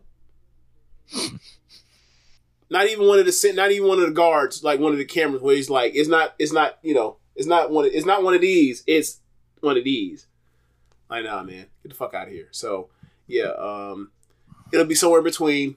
I'm i probably put where you put the over under i probably put it at four and a quarter just to be nice. Yeah, yeah, I, I think they can go over that. Um, and I th- I'm gonna go with the Bucks on this one. Um, if they don't, that'd be weird. Um, like but, lo- like them losing la would be really weird yeah, that'd be really weird that would i think that would bring the crowd down yeah. Um, three way match for the TBS Championship: Kris Statlander versus Julia Hart in either Red Velvet or Sky Blue, and every, all eyes kind of point towards Sky Blue. Sky Blue is a Sky Blue can finally turn heel, and then she could join Julia Hart. Fuck, man! Enough of the enough of the women with heaters that hold on to their titles. They're about to do that. They're about to do that with the with the with Toni Storm and Mariah May. Or that's what it seems like. They already did with It- it Saraya seems- and Toni Storm and Ruby. all Kris Statlander does now is cut awful promos on Collision. Like she's always backstage, kind of like when they cut to her after Julia Hart wrestles. Julia's kind of the one they're pushing. They're after their match last time. It was almost like, all right, we're gonna do the first one. We'll have you win, and then now you're gonna drop the belt to her. like that's what it kind of seems like. Um, Can she go back be Or- an alien? no, she's just a person. It's No, horribly can, awkward. I'm asking. Can she go back? oh, to can she? Yes. Um, that- So then we have an excuse. I always to to like- I always liked Alien, so I, I did too. She didn't have to talk. yeah, um, I want to see the alien wrestle. I don't want to hear the human talk. Yeah. Because when the human talk, like, I mean, Just weird things come even out. when she was an alien, she cut the one with the Layla, Leyla Hirsch one. Remember? The, the, the, this, the talking game ain't her Look, thing, man. admittedly, kind of a hard line or whatever. It was just like, oh, I think you were a little too. I don't know her. She was a baby face. Maybe faces say fucked up things sometimes. Um, four way tag match we mentioned earlier. AEW World Tag Team Championships. Ricky Starks and Big Bill. That was. LFI. It is not on the pre-show, Why not? but why not? Uh, I totally oh, forgot. wait, wait, wait, or, oh, wait, or does this match go on as as the uh go on before MJF and NJ White? Is it is this the, is this the bathroom break match? Probably. Okay, or will it be like the three way with Stat and Julia Hart? I think those be, No. think those be the two best best so far. I think the, I think the tag match will. Uh, Okay. I think I think it's actually gonna. It might be laid out how it's all listed on this thing. Actually, no, there's no way they open with the women's title match. They, it might open. You're with, right. No way. Yeah. Um, I, I just wouldn't do that either. Like, Same, same. probably start with that. Uh, that's that six man Sting and Darby, Jon Moxley and Orange Cassidy, Golden Jets, women's match, Swerve and Hangman, women's match. You gonna put it? Oh wait, you gonna put a woman? Oh, you evil bitch. Smith said, "Yeah, put one of the women matches, women's title matches on after Texas Death." God damn. yeah. No, Um, no, no, no. Put the put the four way tag championship match after Texas Death. Hmm. I guess. um, yeah. Either way, whatever. I don't know. I, I know how I would lay this thing out, but that's just me. Um, But- But they don't. We, we don't do that. We don't do it that way in America. yeah. You know, that's too F- far of a concept to put all your bis- biggest matches at the end. Right. Like Um, just, just like bro, just do an intermission. Like, at, like after two hours or after an hour and fifty minutes, after fi- hour and fifty five minutes, ten minute intermission, restart the show. That's what they do in Japan. No one ever freaks out and says, "Oh my god, I can't believe there's just dead air or whatever else on the show." It's like people want to recharge, refresh, and then lock in for the match they care about. It's fine, I promise you. No one's going to turn off, and if they do, you already got their money. Starks, Bill, and LFI, um, and then FTR and Malakai Black and Brody King. Huh. Um, anyone could win except LFI, seemingly. Why don't really see that. I, I don't see them strapping up Dralistico personally, but um, Why is that? Mm, he- he's just not hasn't really established himself yet. He's just kind of you know he's Richard's brother, so um, I like their group though. Like you know they even make like Preston Vance seem like he's got like a little. It, it's just Rush. It's just anybody that's next to Rush. It's a cheat code. I feel like I, I'm still trying to figure out why Dragon Lee ended up going to NXT. Or he's on the main roster now, but why yeah. he went to WWE to begin with. It's like I don't know. Maybe he was impatient. Who knows? Maybe he thought that like he would get a shot if he's there with his brother. I don't know. Whatever. Probably got advice from Konnan or something. I don't know. Oh God. um you know i'm gonna take ricky starks and big bill to retain this if ftr wins this back like this i just think it's just absolute cowardice like i think this is awful um yeah, I think they're winning because yeah um th- they're champion. winning. They're winning. I mean, I think FTR's is winning back. okay Singles match for the AEW World Championship: MJF versus Jay White. We did not mention the end of Dynamite. Um, after Jay White's match, all of a sudden, all the masked men show back up with the devil mask, and they're whooping ass backstage or running through the acclaim. They toss Anthony Bowens uh, through the real glass. Uh, you know, Billy Gunn gets wrecked, Max Caster gets wrecked, and then Excalibur is talking about anyone who gets close to MJF, they destroy or whatever. And I'm Which like, made no sense. It was so I- odd. this, this was pointed out to me, and I was like, you know what? Yeah, the only person that they attacked was MJ was Jay White actually. So Right. and Jay White doesn't give a fuck about any of that. He hasn't mentioned them since. right. And then it's like, what is this retcon shit like? And it's Right. like, this is like, if they're trying to retcon this shit, this is a stark change um, that I feel like has been something they've never had to do, really. Yeah, yeah. Um, like an unnatural retcon. Yeah. Uh, so it was so odd or awkward that he said that. Like I was focused on him saying that and being like, "Wait, what? No, Jay White, the hell? You, Bank or Bullet Club Gold? The hell you talking about?" That I did not until you know further times talking over this. Like notice the fact where it's like, "Wow, Billy Gunn sold." That's crazy. I, I thought I thought he didn't do that. He'll he'll sell for for unmasked rest for mass wrestlers, anonymous people, but he won't sell for. Okay, gotcha. But anyway, Billy man. Gunn, the American Togi Makabe.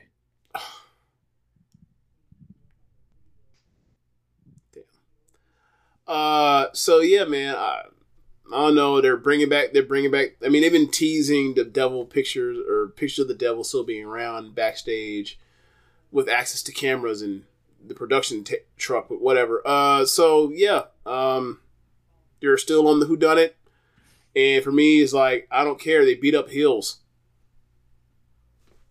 Well, they beat up baby faces this time. Well, yeah, but it's like Yeah. they, it's still leading to no answer to who it is, and it's like uh, people. I don't know how people. I don't know how, how much people actually care about this. Who done it? I, I don't know. I don't know if it intrigues people. This is gonna be some Black Scorpion shit, man. Rich, I said like- that. I said that weeks ago. I said weeks ago. I gotta say, man, I think I've been checked out on this shit since it started, actually, I was like, bro, I don't give a fuck who any devil is or whatever. Like, Same. No, like, um, I don't think JY has a chance in hell at winning. He doesn't. He's been running around with that belt for so long now. It's like, like no one ever keeps the belt this long in a belt stealing angle. Like, so it's like, yeah, like you might as well not even win the belt. You already got enough photo ops with it. You can just post some shit for the rest of your career. Yeah, he was a. I don't remember him being like that's a fucking uh, candidate for uh, what's that shit called? Um, uh, the Mandela effect. Like, yeah, Jay White was a fucking champ. Look at the picture. Like, it, like I think it's Like- Shazam and Like, shit. man, that's but a brown belt. Ew, no. Right. Like, yeah, like he's he's held on that shit forever. MJF's winning it back. MJF's moving on to Cincinnati.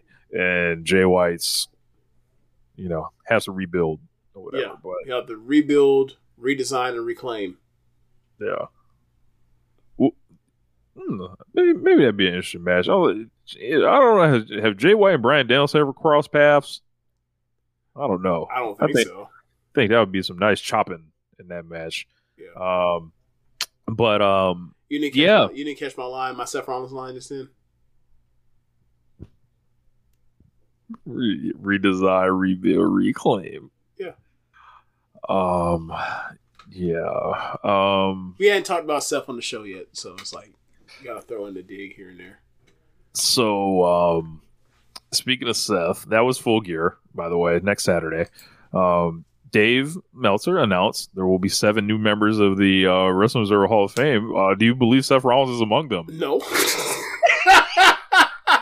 no. What the fuck? Um, I think the Bucks are getting in. Same. Um, I do not think Roman's getting in. Same. Um, I don't think Punk is getting in. Um, I think he'll get in, but we'll see. like the public voting, like some of the people been putting together like the public voting totals Mm. or whatever. The only person like that is kind of looking at like, oh yeah, yeah, the X will completely burn down. Yeah, the Bucks go in, no Roman or Punk. Oh my god, I I can't wait for Friday. Um, but I think JYD is gonna have a big jump. Like he might get in the fifties this Hmm. year. Just because he Um, moved to historical. That's looking at the yeah, looking at the public balloting, and then like there's still a lot of private stuff to come in. So who knows? Um, but seven new Hall of Famers. So like we we gonna get some answers somewhere. It, you know, it could be non wrestlers, it could be old timers and all that. But I think it um, could be a. I think it'd I be think- like four, three or four like non wrestlers, some shit like that. Yeah. Um, but I, I think you're only like, you know, modern people really I think the Bucks are going in, but I can't confidently predict anyone else. Um but yeah, um aside from that, you know, we'll we'll be here to review, you know, all of the inductees next week and all that. But um yeah, man. Anything else, James, before we uh wrap this up? Nah, nah. I I think we're ready to go. Get out of here. It's time to go. So that's in the show, y'all. Thanks for listening. Be sure to rate some app you're using to listen to this with. If you're watching from the stream, you can go to our uh, show notes for the podcast. Go to the red circle link there and donate there. And um, be sure to listen to other shows on the network. Besides One Ish Radio, you have Keeping the Strong Style, All Things Elite, and Imps WWE Adventure. Thanks for listening, y'all. Peace.